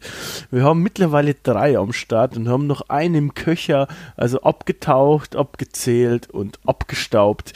Irgendwie sind wir so ein bisschen im Abfieber und ihr könnt uns eigentlich 2-mal im Monat recht regelmäßig hören und wir sind sehr freudig dabei, unser Portfolio zu erweitern und immer dann Konzepte zu überlegen, dass wir das auch regelmäßig so machen können, dass wir da immer wieder Folgen raushauen können. Aber jetzt hören wir ganz leise die Musik. Das bedeutet, Sven, dass du, glaube ich, jetzt zur Tat schreiten musst. Ja, jetzt kommt erstmal der wichtigste Teil des gesamten Abends. Lisa, viele Grüße. So, nachdem wir das jetzt gemacht haben, der Main Event an Lisa gegangen ist, so wie ich es eingangs versprochen hatte vor 32 Stunden, ist es jetzt Zeit, diesen Staubwedel aufzuräumen. Ich mache den Schrank auf und oh Mann, ist der voll. Es wird Zeit, dass die Staffel jetzt zu Ende geht. Lang geht's nicht mehr. Ja, da steht eine Filiole Zauberschwertserum. Lang ist her, dass wir über He-Man gesprochen haben. Es könnte sein. Ja, du, vielleicht machen wir nochmal irgendeine Sende. Schauen wir mal, ja. Da steht ein Koffer mit einer Mundharmonika drin. Ein Foto von 3 Schafen, die sich in der herrschaftlichen Villa rumfläzen. 3 Schafen. Das zerbröselt mich jedes Mal. 3 Schafen. 3 Schafen, so heißt das. Ja, wir haben ein paar Gremlin-Ohren da liegen, die auf Mickey-Maus-Ohren aufmontiert wurden, damit man sie aufsetzen kann. Ein kompletter Sammelband mit allen Arnie-Ausgaben der Muscle und Fitness. Ein Tentakel-Skelettarm, der endlich einen Verwendungszweck gefunden hat, denn der hält einen Zeitschriften-Abo-Gutschein. Und ich stelle heute noch zu einen kleinen Präsentkorb, der enthält nämlich nichts anderes als Orkos Hut, Fistos Faust und Snauts-Bauts Rüssel. Und damit würde ich sagen, sind die Masters of the Appverse am Ende für heute. Ja, ich hoffe noch nicht ganz am Ende ist der gute Stefan. Vielen Dank, Stefan, dass du hier uns unterstützt hast als wahrer Experte und Kenner gerade der Actionfiguren. Und du bist ein gern gesehener, willkommener Gast. Ich glaube, wir ergänzen uns ganz gut. Auch wenn du manchmal sehr unhöflich bist, Mai, ich meine, es kann nicht sein, dass wir dich vielleicht ein bisschen rausschneiden am Ende. Aber ich meine, ganz kann ich dich leider nicht rausnehmen. Dennoch, vielen Dank, dass du da warst. Was sind denn deine berühmten letzten Worte für heute? Ich habe gar keine berühmten Worte, weil ich ja hier zivil bin und nicht im WTR. Ich möchte mich bei allen Fällen bei euch bedanken, dass ihr mich, einsamen Krieger, hier mitmachen habt lassen über ein, ja, schon ein Herzensthema. Ich habe ja bei euch nach den Ausgaben immer kommentiert, man macht doch endlich He-Man, und nach fast 2 Jahren oder 3 Jahren fast, habt ihr mich endlich erhört und habt hier mitgemacht, ich durfte mitmachen, also vielen Dank an euch beiden. Es hat mir sehr, sehr, sehr viel Spaß gemacht. Auch Chris, du bist auch ein toller Mensch, aber ab und zu muss ich unterbrechen, weil ich bin der Unterbrecher der Herzen. Und ich möchte auch nicht zu Jan werden, von daher ist es schon okay. Nee. Hat auf alle Fälle sehr viel Spaß gemacht. Macht weiter so, ihr macht es echt super. Ich höre euch wirklich gerne. Ich freue mich jetzt schon, ich bleibe jetzt einfach sitzen, bis wir in 2 Wochen abgezählt machen. Und ich habe irgendwo die Vermutung im Hinterkopf, da kommt irgendwas mit Mastersfiguren und Holzkreuzen. Also seid gespannt. Ich wünsche allen Hörern und vor allem Lisa noch einen schönen Abend und eine schöne Zeit. Bleibt gesund und vielleicht hört man sich irgendwann wieder. Servus. Lieber Sven, ich möchte mich auch bei dir bedanken. Vielen Dank, es war mir wie immer ein inneres Blumenpflücken. Hier mit dir zu sprechen. Ich wollte ja auch weniger lachen eigentlich. Diesmal habe ich es sogar mit fast ohne Alkohol geschafft. Das ist doch auch schön. Und vielen Dank für deine Vorbereitungen, für deine Bilder und so weiter. Und dass du hier warst und uns mit deiner Expertise erfreut hast. Ja, das habe ich ja wie immer sehr gern gemacht. Ich habe mich echt gefreut, dass der Stefan jetzt da mit dabei war. Der hat sich echt gut hier reingefügt. War eine super spaßige Sendung. Danke Stefan nochmal und danke Chris für die Technik, auch wenn es am Anfang so ein kleines bisschen am Stocken war. Hat jetzt aber in der Sendung super geklappt und ja, ihr da draußen hattet hoffentlich auch Spaß. Ich würde sagen, ich bin für heute raus. So, und zu guter Letzt möchte ich natürlich unserer Twitter-She-Ra, der guten Nick, danken. Vielen Dank für deinen Einsatz auf Twitter. Ich weiß, es ist hart da draußen auf den Social-Media-Plattformen. Grundsätzlich könnt ihr uns über alle gängigen Podcast-Plattformen dieser Welt hören und mit einer Bewertung tatkräftig unterstützen. Außerdem hilft uns natürlich die heilige Dreifaltigkeit im Jedi-Zeitalter enorm weiter, nämlich liken, kommentieren und sharen. So, ich würde sagen, auch nochmal von mir vielen Dank fürs Zuhören. Wir hören uns wieder. Versprochen. Ciao.